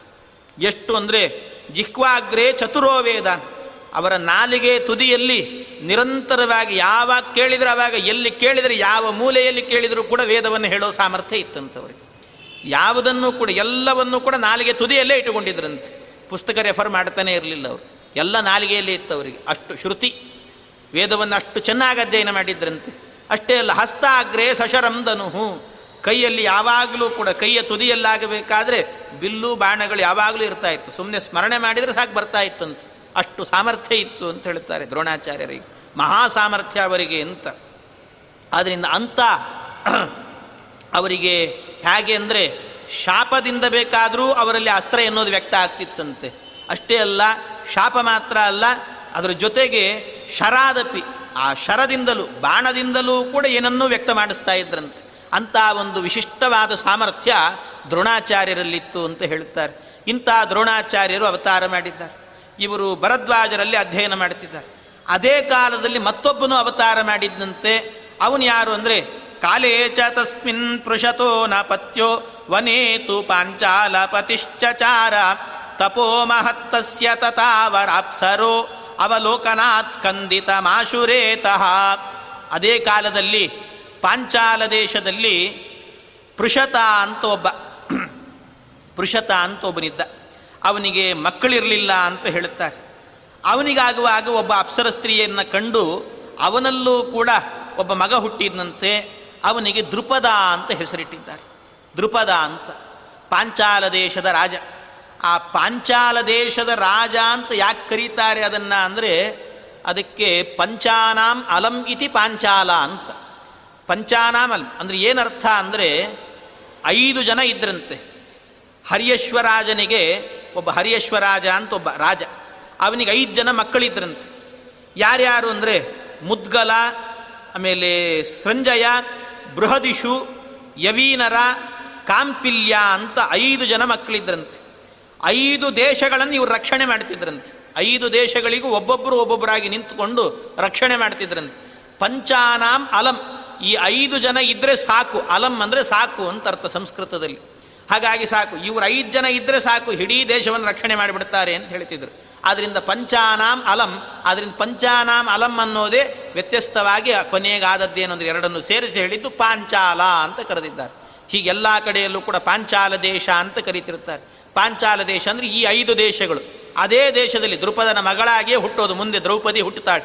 ಆ ದ್ರೌಪದಿ ಬಂದಾಗ ಅವಳನ್ನು ಕೂಡ ಪಾಂಚಾಲಿ ಅಂತ ಕರೀತಾರೆ. ಯಾಕೆ ಅಂದರೆ ಈ ಐದು ದೇಶಗಳನ್ನಿಟ್ಟುಕೊಂಡೇ ಕರೆಯೋದು. ಪಾಂಚಾಲಿ ಅಂತ ಹೇಳ್ತಾರೆ ಮತ್ತೆ ಇದು ಇನ್ನೊಂದು ಬೇರೆ ಹೇಳ್ತಾರೆ, ಮತ್ತೆ ಅವ್ರಿಗೆ ಐದು ಜನ ಗಂಡಂದರು ಹಾಗೆ ಹೀಗೆ ಇದು ಒಂದು ಅರ್ಥ ಹಾಗೆ ಪಾಂಚಾಲಿ ಆಗ್ತಾಳೆ. ಈ ರೀತಿ ಅದೇ ಕಾಲದಲ್ಲಿ ಹುಟ್ಟಿದವನು ಇವನೊಬ್ಬನು ಅಂತ ಆ ದೃಪದನನ್ನು ಹೇಳಿದ್ದಾರೆ. ದೃಪದ ಹುಟ್ಟಿದ್ದಾನಂತೆ, ದೃಪದ ಹುಟ್ಟಿದ ನಂತರ ದೃಪದನು ಬೆಳೆದದ್ದು ಎಲ್ಲಿ ಅಂದರೆ ಅವನನ್ನು ಪೃಷತ ಬೆಳೆಸ್ತಿಲ್ಲಂತೆ ಬೆಳೆದದ್ದಿಯಲ್ಲಿ ಅಂದರೆ ಈ ದ್ರೋಣಾಚಾರ್ಯರ ಮನೆಯಲ್ಲೇ ಬೆಳೆದನಂತೆ. ದ್ರೋಣಾಚಾರ್ಯರ ಮನೆಯಲ್ಲೇನೆ ದ್ರೋಣಾಚಾರ್ಯರ ಜೊತೆಗೆ ಸಹಪಾಠಿಯಾಗಿ ಬೆಳೆದಿದ್ದಾನಂತೆ. ದ್ರೋಣಾಚಾರ್ಯರ ಜೊತೆ ಜೊತೆಯಲ್ಲೇನೆ ಭರದ್ವಾಜರಲ್ಲಿ ಪಾಠವನ್ನು ಕೇಳ್ತಾ ಬೆಳೆದಿದ್ದಾನೆ. ಹೀಗೆ ಬೆಳೆಯುವಾಗಲೇ ಆ ದೃಪದ ಹೇಳಿದ್ನಂತೆ. ಯಾರಿಗೆ? ದ್ರೋಣಾಚಾರ್ಯರಿಗೆ. ನಿಮ್ಮ ಮನೆಯಲ್ಲೇ ಇದ್ದುಕೊಂಡು ನಾವು ಪಾಠ ಕಲಿತಾ ಇದ್ದೇವೆ. ಬಹಳ ಸಂತೋಷ. ಆದರೆ ಇವತ್ತಲ್ಲ ನಾಳೆ ನಾನು ಪಾಂಚಾಲ ದೇಶದ ರಾಜನಾಗ್ತೇನೆ. ನಾನು ರಾಜನಾದಾಗ ನಿನಗೆ ಅರ್ಧ ದೇಶವನ್ನೇ ನಿನಗೆ ಕೊಟ್ಟುಬಿಡ್ತೀನಿ ಅರ್ಧ ರಾಜ್ಯವನ್ನೇ ನಿನಗೆ ಕೊಡ್ತೇನೆ ಅಂತ ಆಗಲೇ ಒಂದು ಪ್ರತಿಜ್ಞೆ ಮಾಡಿದ್ದಂತೆ ದ್ರೋಣಾಚಾರ್ಯರಿಗೆ. ಅದು ಮುಂದೆ ಅವನು ಕೊಡ್ತಾನೋ ಬಿಡ್ತಾನೋ ಅನ್ನೋ ವಿಚಾರ ಮುಂದೆ ಬರುತ್ತದೆ. ಅದು ಹೇಳುತ್ತೆ. ಆಯ್ತು. ಅಂತೂ ಆಗೊಂದು ಪ್ರತಿಜ್ಞೆ ಮಾಡಿದ್ದಂತೆ ಹೀಗೆ ಒಟ್ಟಿಗೇನೆ ಅಧ್ಯಯನ ಮಾಡುತ್ತಾ ಇದ್ರಂತೆ. ಇಬ್ಬರೂ ಕೂಡ ಸೇರಿಕೊಂಡು ಹೀಗೆ ಅಧ್ಯಯನ ಮಾಡುವಾಗ ಆಗಲೇನೆ ದ್ರೋಣಾಚಾರ್ಯರ ಅವರ ಧರ್ಮ ಹೇಗಿತ್ತು? ದ್ರೋಣಾಚಾರ್ಯರದ್ದು ಅಂದರೆ ಅವರು ಬಹಳ ಅವರ ಧರ್ಮವೇ ಧರ್ಮ. ಅವರ ಬದುಕು ಹೇಗಿತ್ತು? ದ್ರೋಣಾಚಾರ್ಯರದ್ದು ಅಂದರೆ ಶಿಲೋಂಚ ವೃತ್ತಿಯಿಂದ ಬದುಕ್ತಾ ಇದ್ದರು ಅಂತಾರೆ. ಶಿಲೋಂಚ ವೃತ್ತಿ ಎಂಥ ಕಷ್ಟದ ವೃತ್ತಿ ಅದು. ಆ ರೀತಿ ಬದುಕ್ತಾ ಇದ್ರಂತೆ. ಶಿಲೋಂಚ ವೃತ್ತೈವ ಹಿ ವರ್ತಯನ್ಸ ಧರ್ಮಂ ಮಹಾಂತಂ ವಿರಜಂ ಜುಷಾಣ. ಉವಾಸನಾಗಾಕ್ಯ ಪುರೇ ಸಕಾಸ ದೇವವ್ರತಸ್ಯಾತ ಕೃಪಸ್ಯ ಚೈವ. ಅವರು ಬದುಕ್ತಾ ಇದ್ದದ್ದು ಹೇಗೆ ಅಂದರೆ ಶಿಲೋಂಚ ವೃತ್ತಿಯಿಂದ ಶಿಲೋಂಚ ವೃತ್ತಿ ಅಂದರೆ ಏನು? ಅದನ್ನು ಹೇಳುತ್ತಾರೆ. ಉಂಚಹ ಉಂಚಹ ಕಣಶ ಆದಾನಂ ಕಣಿಷಾದ್ಯರ್ಜನಂ ಶೀಲಂ ಅಂತ. ಉಂಚಹ ಕಣಶ ಆದಾನ. ಏನಂದರೆ ರೈತ ಈ ಹೊಲದಲ್ಲಿ ಬೆಳೆದಿರ್ತಾನೆ. ಬೆಳೆಯೆಲ್ಲ ಬೆಳೆದಾದ ನಂತರ ಅದರ ತೆನೆಗಳೇನಿರ್ತಾವೆ, ಆ ತೆನೆಯನ್ನೆಲ್ಲ ಕತ್ತರಿಸಿಕೊಂಡು ಹೋಗ್ತಾನೆ. ಆ ತೆನೆಯನ್ನು ಕತ್ತರಿಸಿಕೊಂಡು ಹೋಗುವಾಗ ಅಲ್ಲಲ್ಲಿ ಅಲ್ಲಲ್ಲಿ ಒಂದು ಸ್ವಲ್ಪ ಧಾನ್ಯ ಕೆಳಗೆ ಬಿದ್ದಿರ್ತದಂತೆ. ಅದು ಕತ್ತರಿಸಬೇಕಾದ್ರೇನೆ ಕೆಳಗೆ ಬಿದ್ದಿರ್ತದೆ. ಆ ಕೆಳಗೆ ಬಿದ್ದಂಥ ಧಾನ್ಯ ಏನಿರ್ತದೆ ಅದನ್ನು ಹೋಗಿ ಆರಿಸಿಕೊಂಡು ಅದನ್ನು ತಿಂದು ಬದುಕೋದಿದೆಯಲ್ವ? ಇದನ್ನು ಶಿಲೋಂಚ ವೃತ್ತಿ ಅಂತ ಕರೀತಾರಂತೆ. ಇಂಥದ್ದನ್ನು ಶಿಲೋಂಚ ವೃತ್ತಿ. ಈ ಶಿಲೋಂಚ ವೃತ್ತಿಯಿಂದ ಬದುಕ್ತಾ ಇದ್ದವರು, ಅಷ್ಟೇ ಅಲ್ಲ, ಇನ್ನೊಂದೇನೆಂದರೆ ತೇನ ತ್ಯಕ್ತೇನ ಪುಂಜೀತಾಹ ಮಾಗೃದ ಕಸ್ಯ ಸ್ವಿದ್ದನಂ ಅಂತ ಭಗವಂತ ಏನು ಕೊಡ್ತಾನೋ ಜೀವನದಲ್ಲಿ ಅದನ್ನು ಮಾತ್ರ ತಗೊಳ್ತಾ ಇದ್ರಂತೆ. ಅದು ತಾನಾಗಿ ಬಂದಿರುವಂಥದ್ದನ್ನು ತಗೊಳ್ತಿದ್ರು. ಅದು ಹೇಗೆ? ಮತ್ತೊಬ್ಬರೇನಾದರೂ ದಾನ ಕೊಟ್ಟರೆ ಅದನ್ನು ತಗೊಳ್ತಾನೇ ಇರಲಿಲ್ಲಂತೆ. ದಾನವನ್ನೇ ತಗೊಳ್ತಾ ಇರಲಿಲ್ಲಂತೆ. ದಾನ ತಗೊಳ್ಳದೇನೆ ತಾನಾಗಿ ಹೋಗಿ ಆರಿಸಿಕೊಂಡು ಬಂದದ್ದನ್ನು ಮಾತ್ರ ತಿಂತಾ ಇದ್ರಂತೆ. ಈ ರೀತಿಯ ಬದುಕನ್ನು ಬದುಕಿದವರು ದ್ರೋಣಾಚಾರ್ಯರು ಅಂತ. ಅವು ಅಪ್ರತಿಗ್ರಹ ಅಂತ. ಪ್ರತಿಗ್ರಹ ಅಂದರೆ ದಾನ. ದಾನವನ್ನು ಸ್ವೀಕಾರ ಮಾಡೋದು ಅಂತ. ಅಪ್ರತಿಗ್ರಹ ಅಂದರೆ ದಾನವನ್ನೇ ತಗೊಳ್ತಾ ಇರಲಿಲ್ಲ. ದಾನ ತಗೊಳ್ಳದೇನೆ ಬದುಕಿದವರು ದ್ರೋಣಾಚಾರ್ಯರು ಅಂತ ಹೇಳ್ತಾರೆ. ಹಾಗೆ ದ್ರೋಣಾಚಾರ್ಯರು. ಅದಕ್ಕೋಸ್ಕರ ನೋಡಿ, ಅವನಿಗೆ ಮಗ ಹುಟ್ಟಿದ ನಂತರ, ಅಶ್ವತ್ಥಾಮಾಚಾರ್ಯ ಹುಟ್ಟಿದ ನಂತರ ಹಾಲಿರಲಿಲ್ಲಂತೆ. ಹಾಲಿರಲಿಲ್ಲ. ಅದಕ್ಕೇನು ಮಾಡೋದು? ಬೆಳೆಸಬೇಕಾದ್ರೆ ಹಾಲು ಬೇಕು ಅಂತ ಹಿಟ್ಟನ್ನೇ ನೀರು ಹಾಕಿ ಕಲಿಸಿ ಹಾಲು ಅಂತ ಕೊಡ್ತಾ ಇದ್ರು ಅಲ್ಲಿ ತನಕ ಹಾಲಿನ ರುಚಿಯನ್ನೇ ಕಂಡಿರಲಿಲ್ಲ ಅಶ್ವತ್ಥಾಮಾಚಾರ್ಯ ಒಂದು ದಿವಸ ಬೇರೆಯವ್ರ ಮನೆಗೆ ಹೋದ ಅಶ್ವತ್ಥಾಮ, ಅಲ್ಲಿ ಒಂದು ಹಾಲು ಕುಡಿದಂತೆ ಅಬ್ಬ, ಹಾಲು ಅಂದರೆ ಇಷ್ಟು ರುಚಿಯಾಗಿರುತ್ತಾ ಅಂತ ಗೊತ್ತಾಯ್ತು ಅವನಿಗೆ. ಮನೆಗೆ ಬಂದು ಕೇಳ್ದ, ಅಪ್ಪ, ನನಗೆ ನಿಜವಾಗ್ಲೂ ಹಾಲು ಇಷ್ಟು ರುಚಿಯಾಗಿರುತ್ತೆ ಅಂತ ಗೊತ್ತಿಲ್ಲ. ಅವ್ರ ಮನೆಯಲ್ಲಿ ಕುಡದೆ ನನಗೂ ಹಾಲು ಬೇಕು ಅಂತ ಹಠ ಹಿಡ್ದ ಆವತ್ತೇ ಮೊದಲನೇ ಸರ್ತಿ ಮತ್ತೊಬ್ಬರ ಮನೆಯಿಂದ ಒಂದು ಹಸು ತರಬೇಕಾಯಿತು. ಮೊಟ್ಟ ಮೊದಲಿಗೆ ದಾನ ಅಂತ ತಗೊಳ್ಳುವಂಥ ಸ್ಥಿತಿ ಬರ್ತದೆ ಆ ಕಥೆ ಎಲ್ಲ ಬರ್ತದೆ ಮುಂದೆ. ಅಂತೂ ಹೀಗೆ ಬದುಕಿದಂಥವರು ದಾನವನ್ನೇ ತಗೊಳ್ಳದೇನೆ ಬದುಕಿದಂಥವರು ದ್ರೋಣಾಚಾರ್ಯರು ಅಂತ. ಬಹಳ ಗಟ್ಟಿಯಾಗಿ ಬದುಕಿದ್ರಂತೆ. ಇಂಥ ಜೀವನವನ್ನು ಬದುಕಿದವರು. ಈಗ ಇಷ್ಟು ದ್ರೋಣಾಚಾರ್ಯರ ಬಗ್ಗೆ ಹೇಳಿ, ಆ ದ್ರೋಣಾಚಾರ್ಯರಿಗಾಗಬೇಕಾದ್ರೆ, ದ್ರೋಣಾಚಾರ್ಯರು ಅಂದರೆ ಬೇರೆ ಯಾರೂ ಅಲ್ಲ. ಅವರು ಬೃಹಸ್ಪತ್ಯಾಚಾರ್ಯರೇನೇ ದ್ರೋಣಾಚಾರ್ಯರಾಗಿ ಅವತಾರ ಮಾಡಿದ್ದಾರೆ. ದ್ರೋಣಾಚಾರ್ಯರಿಗೂ ಮತ್ತು ಆ ಕೃಪನ ತಂಗಿ ಕೃಪಿ ಅಂತಿದ್ಲಲ್ಲ, ಆ ಕೃಪಿ ಅಂದರೆ ಬೇರೆ ಯಾರಲ್ಲ, ಅವಳೇ ತಾರೆ, ಬೃಹಸ್ಪತ್ಯಾಚಾರ್ಯರ ಹೆಂಡತಿ, ಅವಳು ಅವತಾರ. ಅವರಿಬ್ಬರಿಗೂ ವಿವಾಹ ಆಯಿತು ಅವರಿಬ್ಬರಿಗೂ ವಿವಾಹ ಮಾಡಿಸಿದ್ದಾರೆ. ಅವರಿಬ್ಬರ ವಿವಾಹ ಆಗಿದೆ. ಅವರಿಬ್ಬರಲ್ಲಿ ಅಶ್ವತ್ಥಾಮಾಚಾರ ಹುಟ್ಟುತ್ತಾರೆ ಅನ್ನುವ ಕಥೆಯನ್ನು ಮುಂದೆ ಹೇಳುತ್ತಾರೆ. ಇದರ ಮಧ್ಯದಲ್ಲಿ, ಮತ್ತೆ ಮಧ್ಯದಲ್ಲಿ ಬೇರೆ ಬೇರೆ ಈ ಪ್ರಸಂಗದಲ್ಲಿ ಏನೇನು ನಡೀತಾ ಇತ್ತು ಮಹಾಭಾರತದಲ್ಲಿ ಅನ್ನೋದನ್ನು ಸರಿಯಾಗಿ ಕರಾರುವಾಕ್ಕಾಗಿ ಹೇಳುವಂಥವ್ರು ಮಧ್ವಾಚಾರ್ಯ ಆದ್ದರಿಂದಾಗಿ ಅದಕ್ಕೆ ಈ ಪ್ರಸಂಗವನ್ನು ಹಾಗೇ ಮುಂದುವರಿಸಿಬಿಡೋದಲ್ಲ. ಇದೇ ಸಂದರ್ಭದಲ್ಲಿ ಇನ್ನೇನು ನಡೆಯಿತು ಅನ್ನೋದನ್ನು ಹೇಳುತ್ತಾರೆ. ಏನು ನಡೆಯಿತು ಅಂದರೆ, ಆಗ ಶಂತನು ಆಗಬೇಕಾದ್ರೆ, ಶಂತನುವಿಗೆ ಅವನೆಲ್ಲೋ ಸಂಚಾರದಲ್ಲಿ ಹೋಗ್ತಾ ಇದ್ದಂತೆ ಅದೇ ಕಾಲದಲ್ಲಿ. ಸಂಚಾರಕ್ಕೆ ಅಂತ ಹೋಗುವಾಗ ತತಕ್ಕದಾಚಿನ್ ಮೃಗಯಾಂ ಗತಸ್ಸ ದದರ್ಶ ಕನ್ಯಾಂ ಪ್ರವರಾಂತು ಶಂತನು ಆ ಶಂತನು ಒಂದು ಒಳ್ಳೆ ಕನ್ಯೆಯನ್ನು ನೋಡಿದ್ನಂತೆ. ಆ ಕನ್ಯೆ ಯಾರು ಅಂದರೆ ಬೇರೆ ಯಾರು ಅಲ್ಲ. ವೇದವ್ಯಾಸ ದೇವರ ತಾಯಿ ಇದ್ಲಲ್ಲ ಸ ಸತ್ಯವತಿ ಅಂತ ಆ ಸತ್ಯವತಿಯನ್ನು ನೋಡಿದ್ನಂತೆ. ಸತ್ಯವತಿಯನ್ನು ನೋಡಿ ಅವಳ ಮೇಲೆ ಮನಸ್ಸಾಯ್ತಂತೆ. ಅವಳನ್ನು ವಿವಾಹ ಮಾಡಿಕೊಳ್ಬೇಕು ಅಂತ ಅನ್ನಿಸ್ತು. ಯಾಕೆ ಅಂದರೆ ಹಿಂದೇನೆ ವೇದವ್ಯಾಸ ದೇವರೇನೆ ನೀನು ವಿವಾಹ ಆಗಿದ್ರೂ ಕೂಡ ಕನ್ಯಾ ಅಂತ ಹೇಳಿಬಿಟ್ಟು ಅವಳಿಗೆ ಅವಳಿಗೆ ವರವನ್ನು ಕೊಟ್ಟಿದ್ರು. ಅಂದರೆ ಇನ್ನೊಂದು ಮದುವೆಯನ್ನು ಮಾಡಿಕೊಳ್ಳಬಹುದು ಅಂತ. ಆದ್ದರಿಂದಲೇ ಇನ್ನೊಂದು ಮದುವೆ ಮಾಡಿಕೊಳ್ಳಬಹುದು ಅಂತ ಹೇಳಿದ್ರಿಂದ ಅವಳಿಗೊಂದು ವಿಶೇಷ ಒಂದು ವಿಶೇಷವಾದ ಅಧಿಕಾರ ಇದೆ. ಆ ಅಧಿಕಾರ ಇರೋದ್ರಿಂದಾಗಿ ಹಾಗೆ ಈಗ ಇವಳನ್ನು ನೋಡಿದ್ದಾನೆ, ಶಂತನು ನೋಡಿದ್ದಾನೆ. ಶಂತನು ನೋಡಿದ ಕೂಡಲೇ ವಿವಾಹ ಮಾಡಿಕೊಳ್ಬೇಕು. ಅವಳು ಯಾರು ಅಂದರೆ ಹಿಂದೆನೇ ಹೇಳಿದ್ದೇವೆ. ಯಾ ಪೂರ್ವ ಸರ್ಗೆ ಪಿತೃಪುತ್ರಿಕಾ ಸತಿ. ಯಾ ಪೂರ್ವ ಸರ್ಗೆ ಹಿಂದಿನ ಜನ್ಮದಲ್ಲಾಗಬೇಕಾದ್ರೆ ಪಿತೃಗಳ, ಪಿತೃದೇವತೆಗಳ ಮಗಳಾಗಿದ್ದಿವಳು ಅಂತ.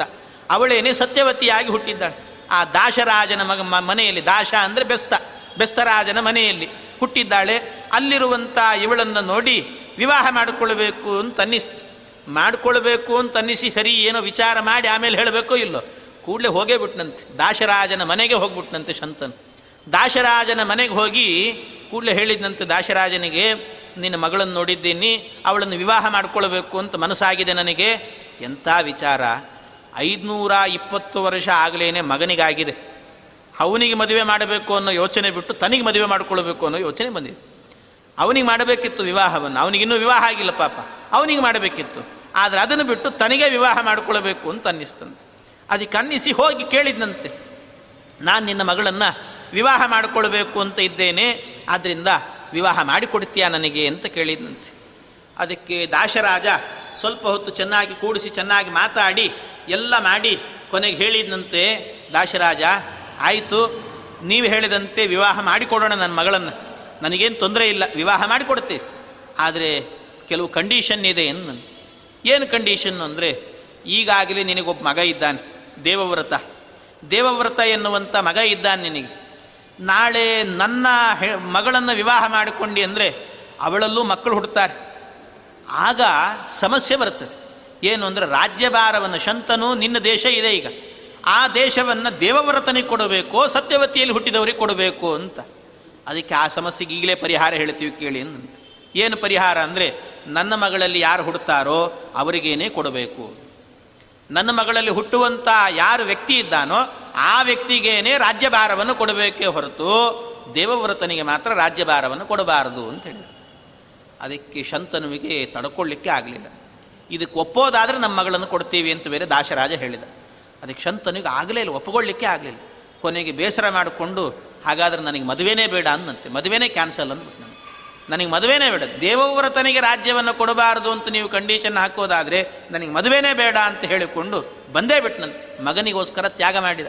ಬೇಡ ಅಂತ ಹೇಳಿದಂತೆ ಮನೆಗೆ ಬಂದಂತೆ ತಚ್ಚಿಂತಯಾಮ್ಲಾನ ಮುಖಂ ಜನಿತ್ರಂ ದೃಷ್ಟೈವ ದೇವವ್ರತ ಆಶ್ವಪೃಚ್ಛತ್.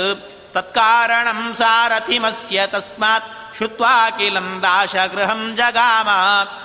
ನೋಡಿ, ಆಗ ಮನೆಗೆ ಬಂದಂತೆ ಶಂತನು ಶಂತನು ಮನೆಗೆ ಬಂದು ಕೂಡಲೇನೆ ದೇವವ್ರತ ನೋಡಿದ್ನಂತೆ. ತಂದೆಯನ್ನು ನೋಡಿದ. ನೋಡಿದರೆ ಹೇಗಿದ್ದಾನೆ? ತಚ್ಚಿಂತಯಾ ಮ್ಲಾನ ಮುಖಂ ಜನಿತ್ರಂ. ಚಿಂತೆಯಾ ಮ್ಲಾನ ಮುಖಂ ಚಿಂತೆ, ಬಹಳ ಚಿಂತೆಗೊಳಗಾಗಿದ್ದಾನೆ. ಮುಖ ಎಲ್ಲ ಬಾಡಿ ಹೋಗಿದೆ. ಹಾಗೇ ಬಂದು ಮನೆಯಲ್ಲಿ ಕೂತ್ಕೊಂಡಿದ್ದಾನೆ. ಕೂತಂತ ತಂದೆಯನ್ನು ನೋಡುವಾಗಲೇ ದೇವವ್ರತನಿಗೆ ಅನ್ನಿಸ್ತು. ಏನೋ ಆಗಿದೆ ಅಂತ ಅನ್ನಿಸ್ತು. ಏನೋ ಆಗಿದೆ. ಏನೋ ಆಗಿದೆ ಅಂತ. ನೋಡಿ, ಮಹಾಭಾರತ ಎಷ್ಟು ಅದ್ಭುತ ಅಂದರೆ ಯಾವ ಯಾವ ಕಾಲದಲ್ಲಿ ಹಾಗೆ ನಡ್ಕೊಳ್ಬೇಕು ಅಂತ ಹೇಳ್ತದೆ ಅದಕ್ಕೆ ದೇವವ್ರತ ಏನು ಮಾಡಿದಂತೆ ಬಹಳ ಚಿಂತೆಗೀಡಾಗಿ ಬಂದು ಕೂತಿದ್ದಾನೆ ತಂದೆ.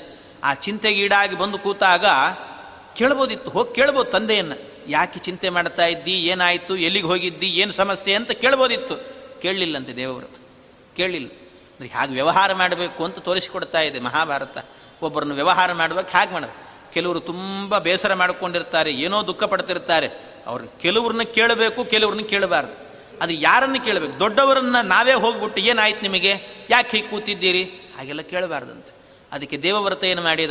ಅದಕ್ಕೆ ಹಾಗೆ ಕೇಳಿದಾಗ ಇನ್ನೂ ದುಃಖ ಆಗಿ ಅಳುವ ಸ್ಥಿತಿ ಇರ್ತದೆ ಅಥವಾ ಇನ್ನೇನೋ ಸಮಸ್ಯೆಗಳಿರ್ ಹೇಳ್ಕೊಳ್ಳಿಕ್ಕಾಗದೇ ಇರುವ ಸ್ಥಿತಿ ಇರ್ತದೆ. ಇಂಥದ್ದೇನೋ ಇರ್ತವೆ. ಅಂತೂ ಹೇಳಲಿಕ್ಕಾಗದೇ ಇರುವಂಥ ಸ್ಥಿತಿಯನ್ನು ನಾವು ಬಲವಂತವಾಗಿ ಹೇಳು ಹೇಳು ಹೇಳು ಅಂತ ಹಿಂಸೆ ಕೊಟ್ಟರೆ ಅದು ಒಲ್ಲದ ಮನಸ್ಸಿನಿಂದ ಹೇಳೋ ಸ್ಥಿತಿ ಬರ್ತದೆ ಅಷ್ಟೆ ಆ ರೀತಿ ಆಗ್ತದೆ ಹಾಗಾಗಬಾರ್ದು. ಅದಕ್ಕೋಸ್ಕರ ದೇವವ್ರತ ಏನು ಮಾಡಿದಂತೆ ಕೇಳಲೇ ಇಲ್ಲ ತಂದೆಯನ್ನು. ಮತ್ತೇನು ಮಾಡಿದ? ನನ್ನ ತಂದೆ ತಂದೆ ಚಿಂತೆಗೊಳಗಾಗಿದ್ದಾನೆ. ಇದಕ್ಕೆ ಕಾರಣ ತಿಳ್ಕೊಳ್ಬೇಕು ಅಂತ ಹೋಗಿ ಸಾರಥಿಯನ್ನು ಕೇಳಿದಂತೆ ಸಾರಥಿಯನ್ನು ಕೇಳಿದ ಏನು? ಎಲ್ಲಿ ಹೋಗಿದ್ರಿ? ಏನಾಯಿತು? ತತ್ಕಾರಣಿಂ, ತತ್ಕಾರಣಂ ಸಾರಥಿಮಸ್ಯ ತಸ್ಮಾತ್ ಸಾರಥಿಯನ್ನು ಕೇಳಿದಂತೆ ಸಾರಥಿಯನ್ನು ಕೇಳುವಾಗ ಸಾರಥಿ ಹೇಳಿದ, ಏನಿಲ್ಲ ಹೀಗೆ ಹೋಗುವಾಗ ದಾಶರಾಜನ ಮನೆ ಸಿಕ್ತು. ಅಲ್ಲಿ ಸತ್ಯವತಿಯನ್ನು ನೋಡಿದ. ನೋಡಿ, ಮದುವೆ ಮಾಡಿಕೊಳ್ಬೇಕು ಅಂತ ಅನಿಸ್ತು ಹೋಗಿ ಕೇಳಿದ. ಕೇಳಿದ್ದಕ್ಕೆ ದೇವವ್ರತನಿಗೆ ರಾಜ್ಯ ಕೊಡೋದಿಲ್ಲ ಅಂತ ಆದರೆ ನಮ್ಮ ಮಗಳನ್ನು ಕೊಡ್ತೀವಿ ಅಂತ ಹೇಳಿದರು. ಅದಕ್ಕೆ ಒಪ್ಪದೇನೆ ಬಂದಿದ್ದಾರೆ. ಅದೇ ಚಿಂತೆಯಲ್ಲಿ ಕೂತಿದ್ದಾರೆ. ಅದೇ ಬೇಸರ ಆಗಿದೆ ಅವರಿಗೆ ಅಂತ ಇಷ್ಟು ಮಾತು ಹೇಳಿದ ಕೂಡಲೇನೆ. ಶ್ರುತ್ವಾ ಅಖಿಲಂ ದಾಶಗೃಹಂ ಜಗಾಮ.